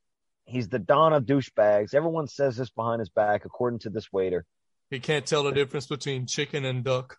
No, the co- Bill Bill's like, hey, you know, I can't protect you 24 hours a day, right? And and and the waiter's like, well, you know, witness protection. And, and Bill's Right. like, For telling them that there's cigarette butts in the stew. this dude thought he was gonna get witness protection for telling him about the cigarette butts in the stew. Nick's like, you're you're a, dead, you're a dead man now. Oh yeah. He's like, you know what you are? A fucking dead man. The, the waiter's like, my mother weeps knowing I work for you. I come home and she weeps. I hope she's got a black dress. She's gonna need it. I love the I love the dialogue between them two. Man. That's It's hard so as fuck. good. The next scene, you get the most plaid hitman of all time. He's His plaid. jacket is fucking amazing. I must say. Well, I everything would he's wear wearing- the fuck out of that. from, from my memory, everything he's wearing is just straight up plaid. Ma- Um, Maybe so. I, I just specifically remember his plaid. eyebrows. I remember his eyebrows being crazy and his jacket. he tries to off Freddy in a grungy bathroom that's I guess it's in the salvage or like out in the shop. Yeah. And he's like, "Can you do two things at once?" Which I don't know what that means in the context of what he then goes on to say, which is like, "I'm the guy that's gonna kill you because you got the girl killed of my guy" or some shit. I don't know. It's a complicated line, yeah. oddly complicated for this film. Um, yeah, he tries to off Freddy.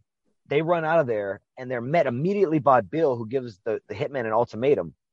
You can either die in combat or rot in jail. And the hitman's like, fuck, it. Fuck it. Yeah. Throws his gun away. He easily could have shot Bill in the fucking face. Right. He didn't Why want to rot in jail, man. He wants to die in combat. You're a hitman. Plot. You need a. You should have. Yeah, I know. I know. Again, I'm, Plot. I'm I'm I'm nitpicking for the sake of fun. sure. I, I I love that he decides fuck right. it, throws his gun away and they fight, and Bill beats the shit out of this dude Yeah. and and I guess kills him, throws him into the urinal, and then Throws up on him. Because you can induces- just do that when you're a cop, right? Right. well so strange, but I love it. he induces vomiting Yeah. with his fingers on camera and pukes on the man, the dead man in the urinal. That's wild. It really is. And that's when I knew he was the best cop ever. Bro, Bill the cop, the best cop. Bill- The cop the cop we need, not the cop we deserve. after Or maybe the cop we deserve, not the cop we need. I don't know. Something. real, real quick, Schneider follows Bill out of the yard and he's like, "Hey, what's what's happening with that dead girl?" And he's like, "Oh, she she had layers of cum in her." right. And, and, and the third guy from the last had syphilis, and and then you see, then you see Schneider like scratching his big crotch. I don't know, his fat crotch is what he's scratching. There's a lot of problems with this. with He's this- like, wait, can you guys tell whose is who? Right. the third from the last. yeah. like That's what? not. Uh, yeah, a lot of problems with this movie. Um, Bill and Nick, they have an exchange that doesn't go very well after this, and Nick drives away, and Bill's like, you know what? Fuck this shit. I'm going to talk to Bronson. And at the same time, Freddie and Kevin have sort of a falling out um, over Freddie being kind of distant and sort of abusive to his little brother. Yeah, Fre- Freddy's an asshole for real though. He is His brother. is. After entering the salvage yard, Bill is distracted by Wynette while Bronson stabs him in the back with that femur bone blade. And it's basically Hulk Hogan versus the Ultimate Warrior right, Right. now. Yeah, they're just like, whipping each other across the junkyard. He picks Wynette up and throws her against a fucking bus or some shit too. Oh yeah. some God trivia damn. here. The, they the two actors actually agreed to f- actually like throw punches. Nice. So that was real? Yeah, Wow. and hold no grudges. Like, hey, if you bust my nose, fuck it. Like, let's do this shit. Hard I wonder fuck. if he. I wonder if he really pissed on him after, No, because that because that would have taken those those two actors to another level. That's method acting. You know what I'm saying? fucking piss method. Way she Piss goes, the piss method. Way she goes. Way Um, she goes, boys. Hate to say fucking told us so. but I'm fucking a told so. just just like WrestleMania six, the typical hero does not come out on top. Fucking Bronson chokes Bill to death. Yeah. After stabbing him in the back with that uh Femur. Femur yeah, knife. with the femur bone knife. Fuck you.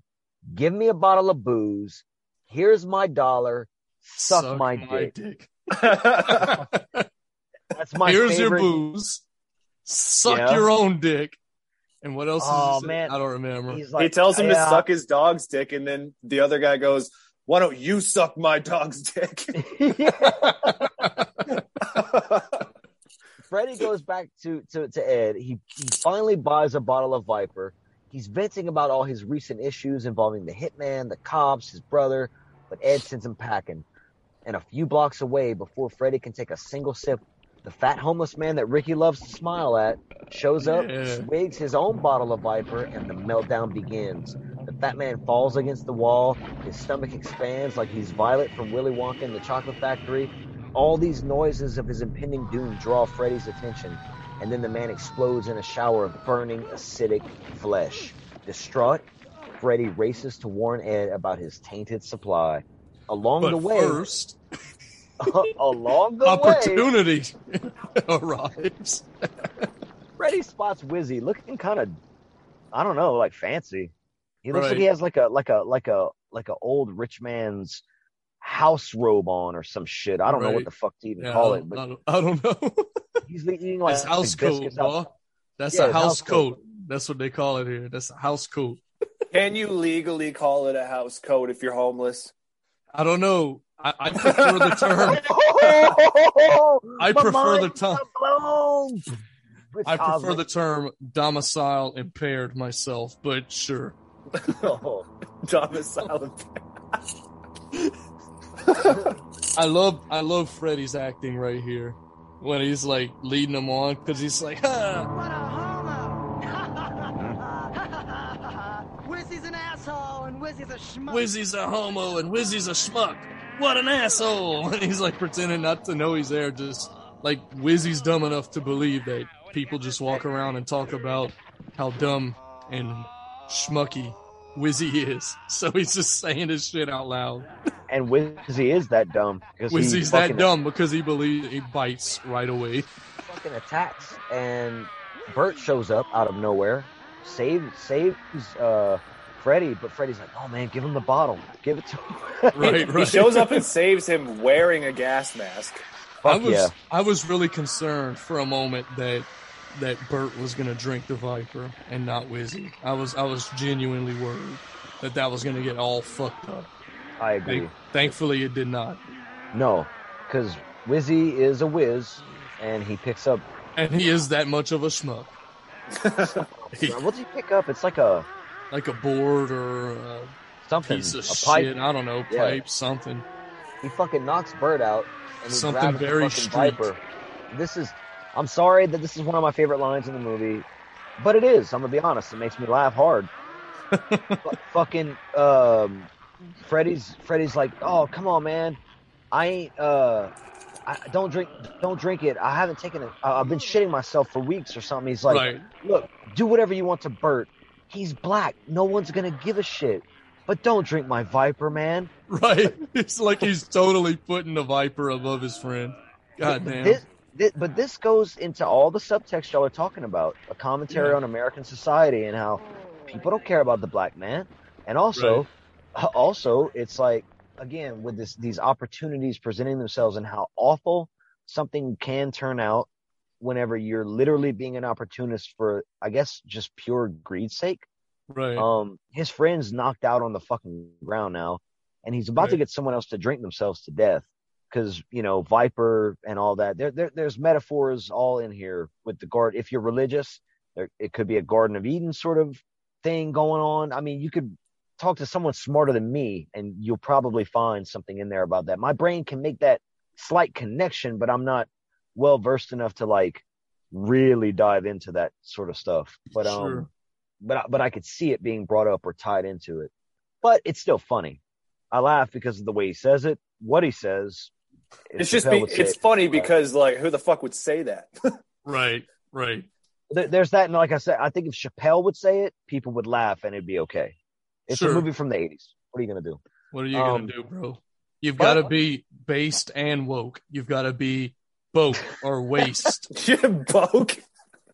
yeah. I, I like the next line a lot too, though, because after Or that, bake.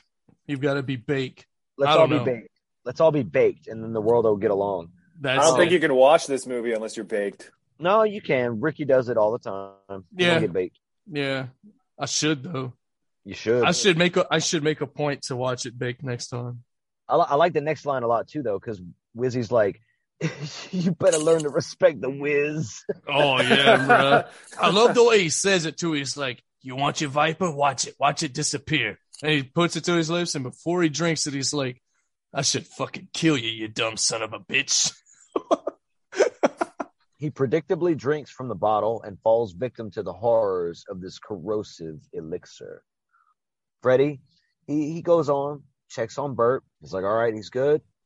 Continues on to Ed's, who at that moment is drinking some of the Viper himself. And Freddy finds his friend running from the store, oozing out onto the sidewalk, falling over and trying to crawl away in a heap of his own melted mess.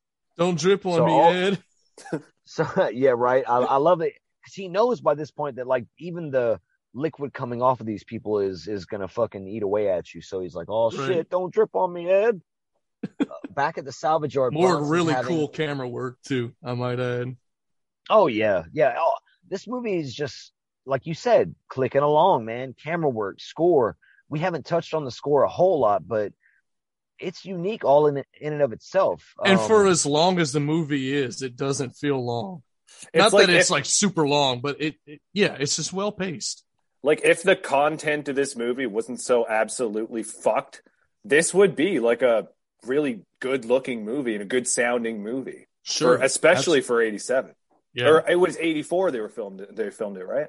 yeah. They filmed it in '84, yeah, and it didn't get released until um '87. Uh, but yeah, yeah, I, I, I'm gonna say, uh, well, we're, we're not on final thoughts yet, but I, I'll say, I think this movie looks amazing. Um, oh yeah, from a from a from a cinematography standpoint, and and knowing what they had to work with, yeah, this is this is some top notch camera work and cinematography right here. Back at the salvage yard, Bronson is having battlefield flashbacks, like he's out in the midst of the poppy fields, crying and sawing people's fucking bones, while in real life he is fashioning a femur bone into a weapon yet again. yeah. It's most likely Bill's. Right. That's Um, his thing. That's what he does. Don't What hate. you gonna do? Don't be fucking hating on his femur bone blades, bro.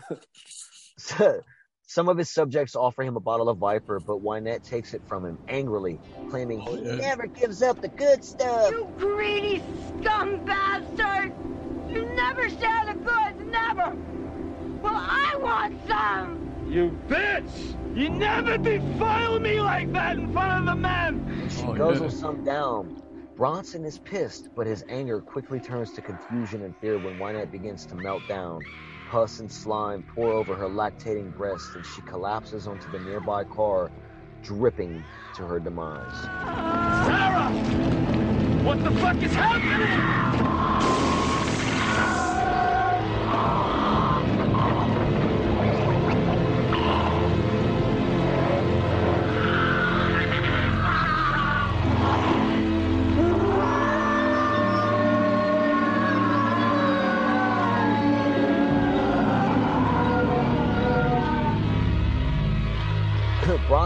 Kevin and Wendy into the office right before they can bump uglies.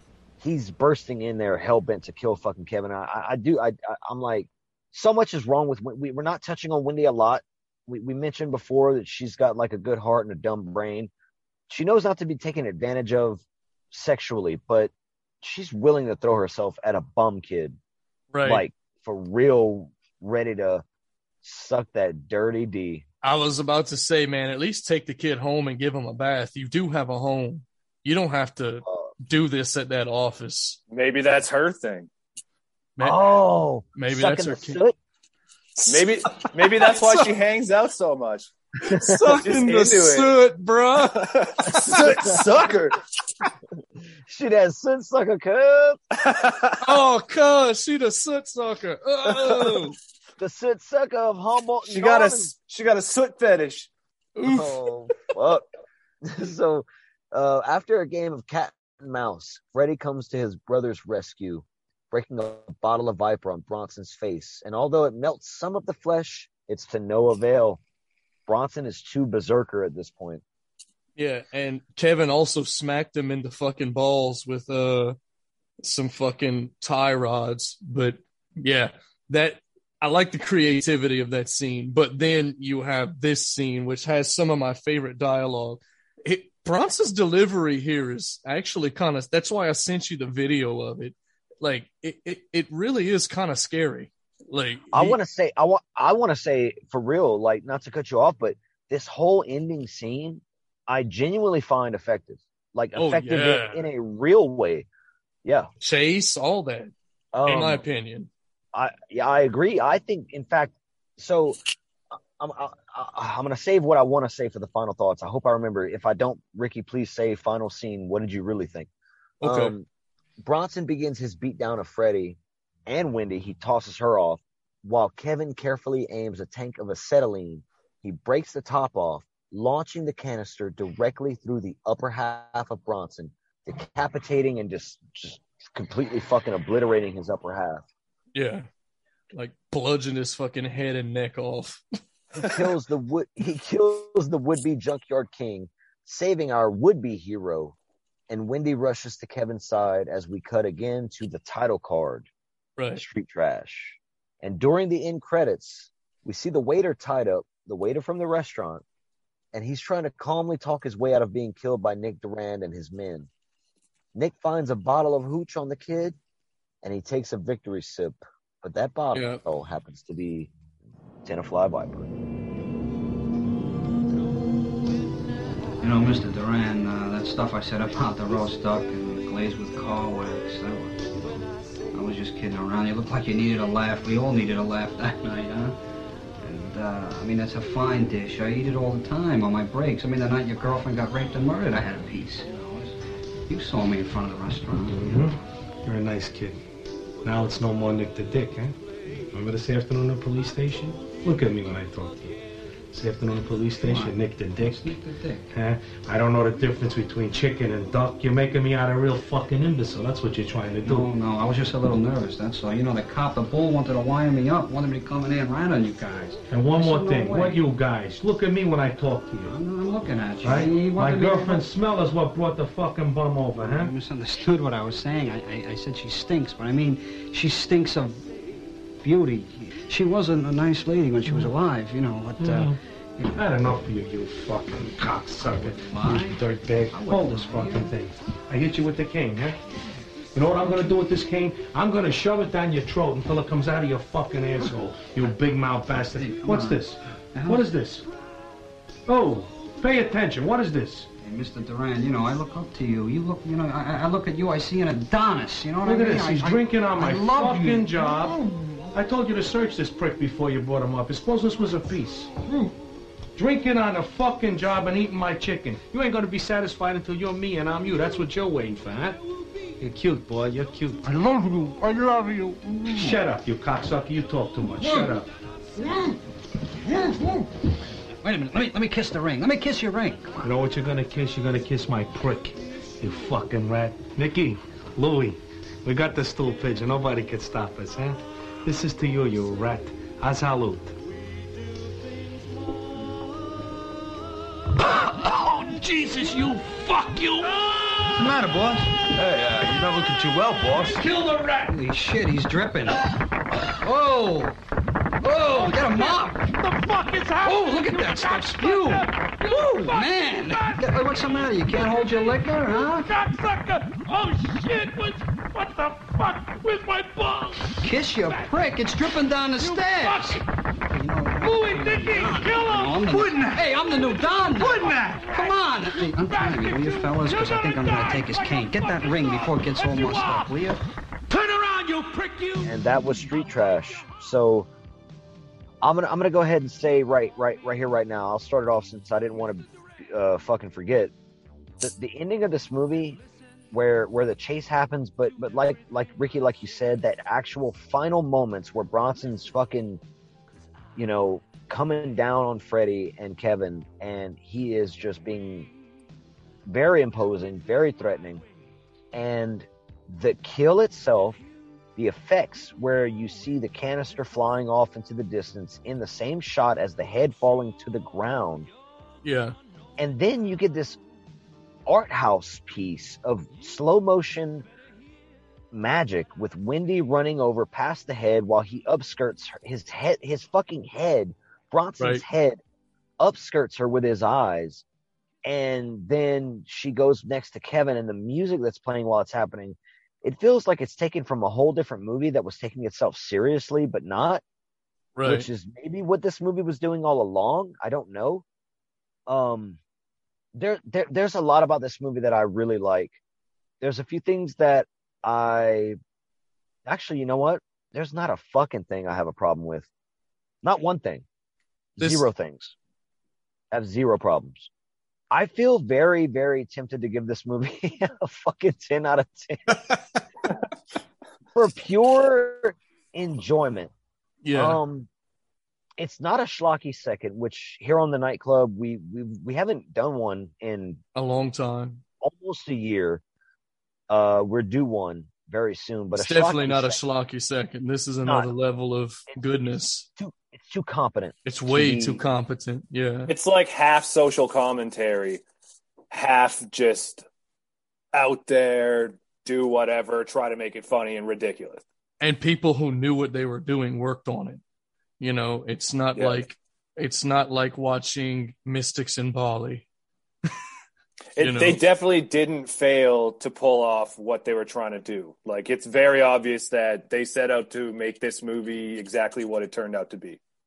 Absolutely. Yeah, I mean when, when you have when you have the ending song be what it is, you know that you're tongue in cheek about your own film. Right. but that right. doesn't mean that they weren't putting important or somewhat important things. Like they were trying to say something maybe with the subtext for someone who was maybe looking for that kind of thing. If you're not, if you're turning your brain off, if you're turning your brain off, this is a 10 out of 10. Absolutely.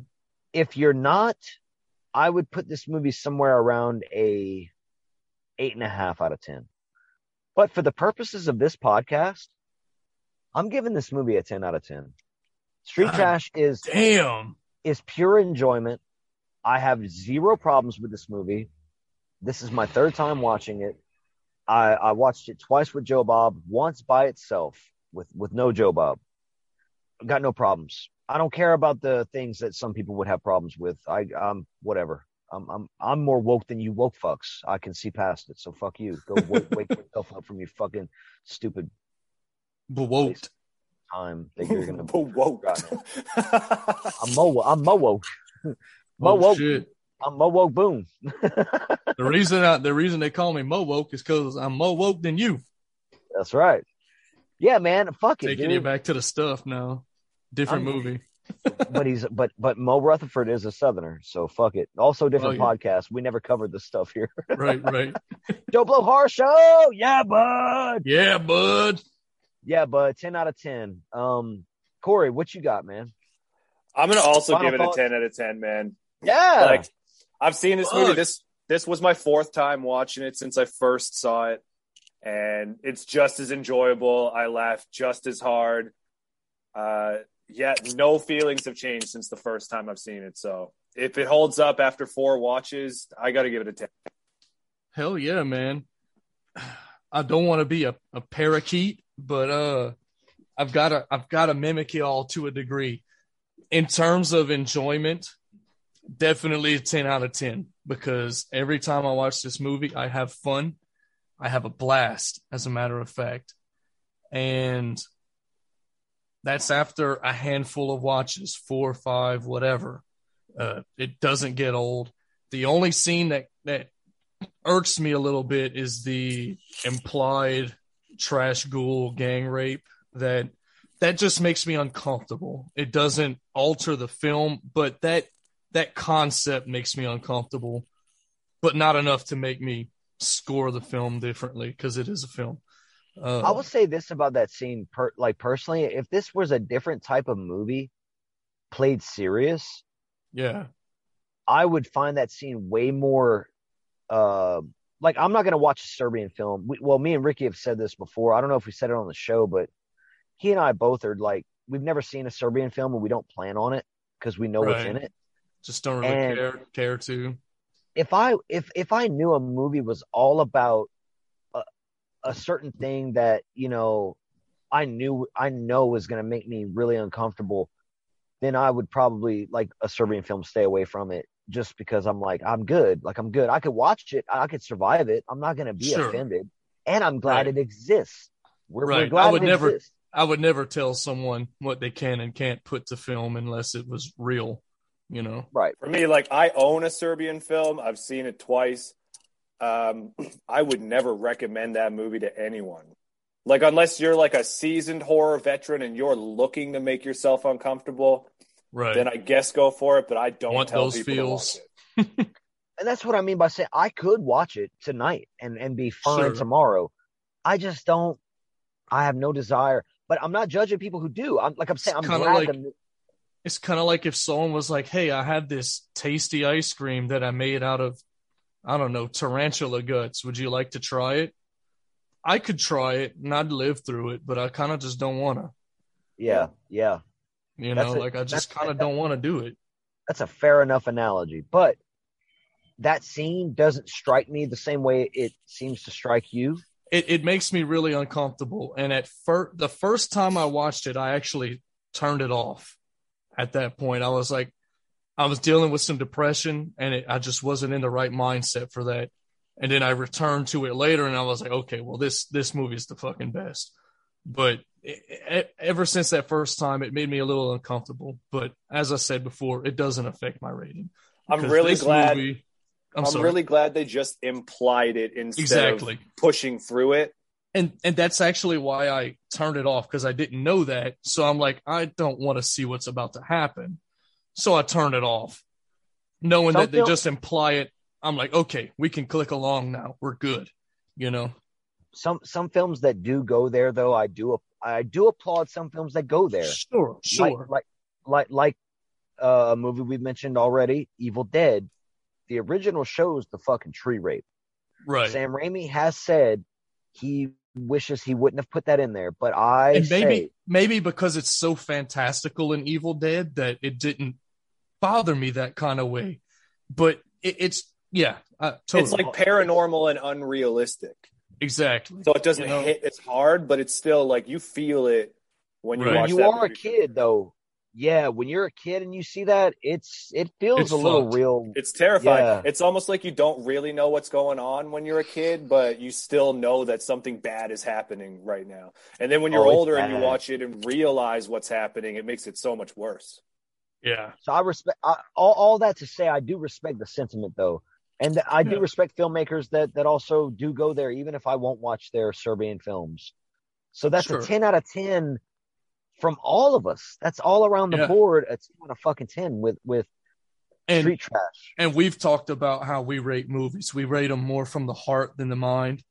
And yeah, th- this movie and ratings are not static. They they can change. You know, it happens all the time, man. Yeah. Uh, this this movie, I enjoy it like a fucking ten, bro. like every time I watch it, it's so much fun.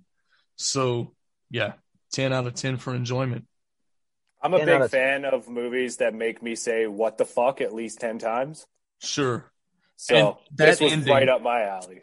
that ending, the the whole ending segment, man, the chase scene, the creative, like with the fucking shells of all the tie rods, and Bronson reaches through, grabs him by the throat, and he hits it, bashes him in the balls, and he gets away, and then Freddy throws the viper at him, and the look, like I, f- I feel like that's some of the best acting that the Bronson guy does is right there, the way he looks at him, he's like, dead maggot shit you know, and fucking freaking out and dude.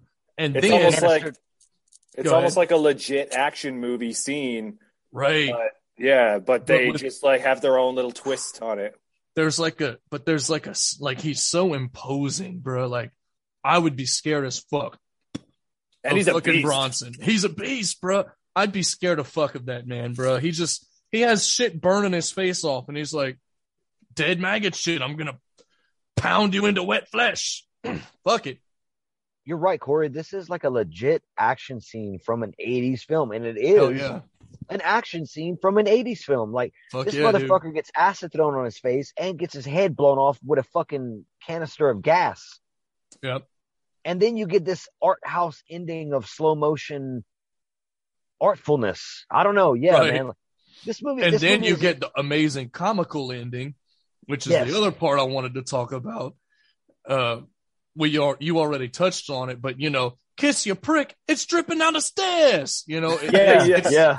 it's, I love just I love it so when he's like I love it when he's like, I'm the new boss now. Get me that ring.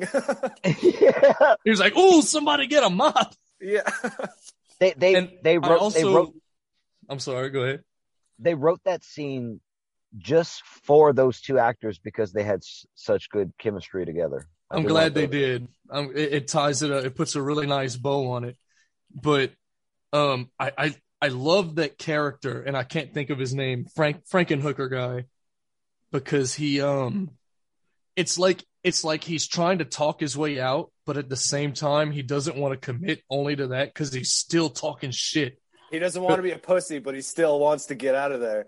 Because he's like he's like you know she was a beautiful lady before she uh you know got raped and killed and stuff. and it's like it's like I love the way he exactly like he doesn't want to be a pussy, but he also wants to get out of it, and I just love the way he doesn't go either direction full on when he talks to this obviously somewhat dangerous person, dumb dangerous person, but you know, yeah, I love I love the fuck out of this movie and pretty much all of the characters. Ten out of ten. I can't I can't believe we actually all came in at a ten out of ten. That, that that's not usual I for can't the believe nightclub. I can't believe you did. That blew me away. Really? Yeah, I thought you were gonna come in around a hot eight or something, maybe. Well, I, I I'm saying From I, a- I I did say in in in my final like like a rating type thing for the show Yeah. and for enjoyment. 10 out of 10. If I'm really going to be pressed, I'd give this an eight and a half for merit and effort and for what it actually is. But That's that's that's close to where I would give a serious film rating. right. Um, but but this movie is but better we're not- than that. I'm not This serious. So If you come into this movie expecting fucking The Godfather, you're gonna be very disappointed. But if you come into this movie and again, you just shut down, enjoy it. This is fucking cinematic gold. Th- Like the fact, the fact that Corey found this on fucking, like we got introduced to it through Joe Bob, but Corey was just like On YouTube. on a gym and was it's like, amazing. "What the fuck is this?" Right. I love and that like, feeling. and the cover itself sucks you in because like Yeah. there's just something about that cover art. It, Those colors. it really drew me right away. I was like, "What the hell is this?" This for me for good. me it was those colors man and that font because it looked like like the font reminds me of like the mu- the municipal waste uh band logo yeah, yeah. and and it's just the colors on it and you could tell it's gnarly by looking at the the shit on it yeah man definitely draws you in. It lets you know and that's something that i find about horror that's kind of synonymous with like metal music. You can kind of tell for the most part if something is what you're looking for based on the way the cover looks which is kind of like don't judge a book by its cover but at the same time it can inform you and your decision on whether you should watch it or not. Oh, interesting oh, thought. yeah. interesting thought for you know whatever. I don't If know where looking- my brain's going with this If you're looking for a blind buy, trust Joe Bob, trust Pol- trust Poltergeist, trust the nightclub. Go check Oh. out Street Trash. Buy the movie. Don't even rent it. Buy it. if Buy you it, don't want it i'll buy it from you There you go. yeah endorsed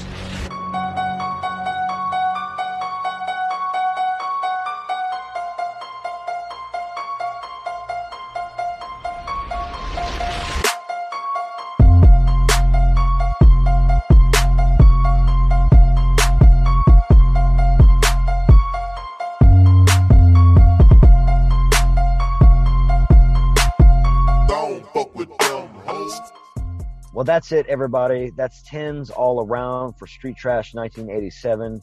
We've been talking tonight with Corey Clark, Poltergeist OD, hardcore, fucking amazing rapper. Go check out his music on YouTube, on iTunes, on where are where where are you? Plug the fuck out of yourself. do man. it do it Fucking now everywhere, man. Uh, yeah, add me up on Instagram and Slasher at poltergeist underscore OD. Look up poltergeist OD on Spotify, iTunes, uh, Amazon, anywhere you can stream or buy music, you can find me. go Hell yes, hard in the I'll- ass like carbon tax His it's one of my favorite fucking lines ever I actually laughed out loud when I wrote that, and I had to tell my buddy sitting next to me. I was like, "Bud, listen to this." I, I gotta say his reference, your references. I'm saying like you're not here, are bar none. Like horror fans will fucking appreciate your references. If they don't, fuck them. They're stupid. I don't care. Hold on, one of my, hold on, also, and since we have him on here, because we don't, you know, I don't, I don't, I don't know when we're gonna get to talk to you again. But Ricky likes this too, and and again, it goes back to the Mars song, but it's that that Sarah Jessica Parker, Parker, you, you dog. dog. But, but that, but that whole rhyme scheme leading up in, into that and through that, yeah dude, I could do this. I could do this with with a bunch of your songs. So I, I I can't I can't keep you on here doing that. I'm sorry, but yeah you're you're really fucking talented, dude. And absolutely Thank Thank, you, you so much I for being on the that. fucking show. Um, yeah and you guys support me like a motherfucker too, man. Thank you guys so much for that. I try I, I I try when I can when I see stuff. I, I try to Yeah. add it to my the stories and all that shit. And we you know, try to I- put on you know Yeah, dude. I mean, we we legit love your stuff. Like, I think it's some of the best. I mean, I don't know another horrorcore rapper that sounds like you at all. Right. At all. So fuck them all, and that's staying in. Um, God damn, like fuck. there it is. I don't even want to. I don't even want to know him. Fuck you. no, no, but hey, Poltergeist OD is the OG. So Embrace the bad dreams about dogs humping you. Keep it straight. keep it woke, keep it based. Stay spooky, bitches. I fuck it up every time.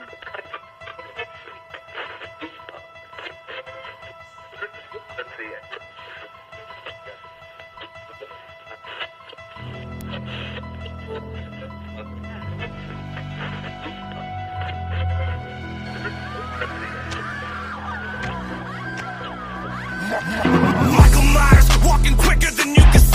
cycle bite the pliers, bitches like pulling teeth through my desires. And I'm just trying to find the right suppliers, find a miner and pull her fucking spinal tighter till her life expires. It's a slow burn like I'm lighting tribal fires. You can feel suspension so tight that you're trying to fight the wires. I got you caught on the web, let's see you survive the spiders. I'll acquire Jamie Lee Curtis and turn the knife inside her.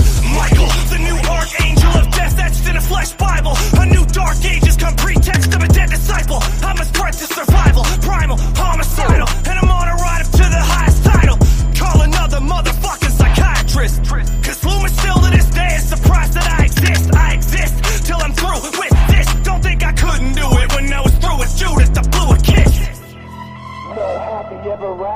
chapter after chapter after chapter. Massacre, make the Ripper look like an amateur ambassador of the slashers. Michael. Six years old, straight from Smith's Grove to Laurie Strode. 15 years, 15 years to this horror show. Lord knows the boogeyman's back to attack you. Stab you, stack you, hack you, and pull the handle back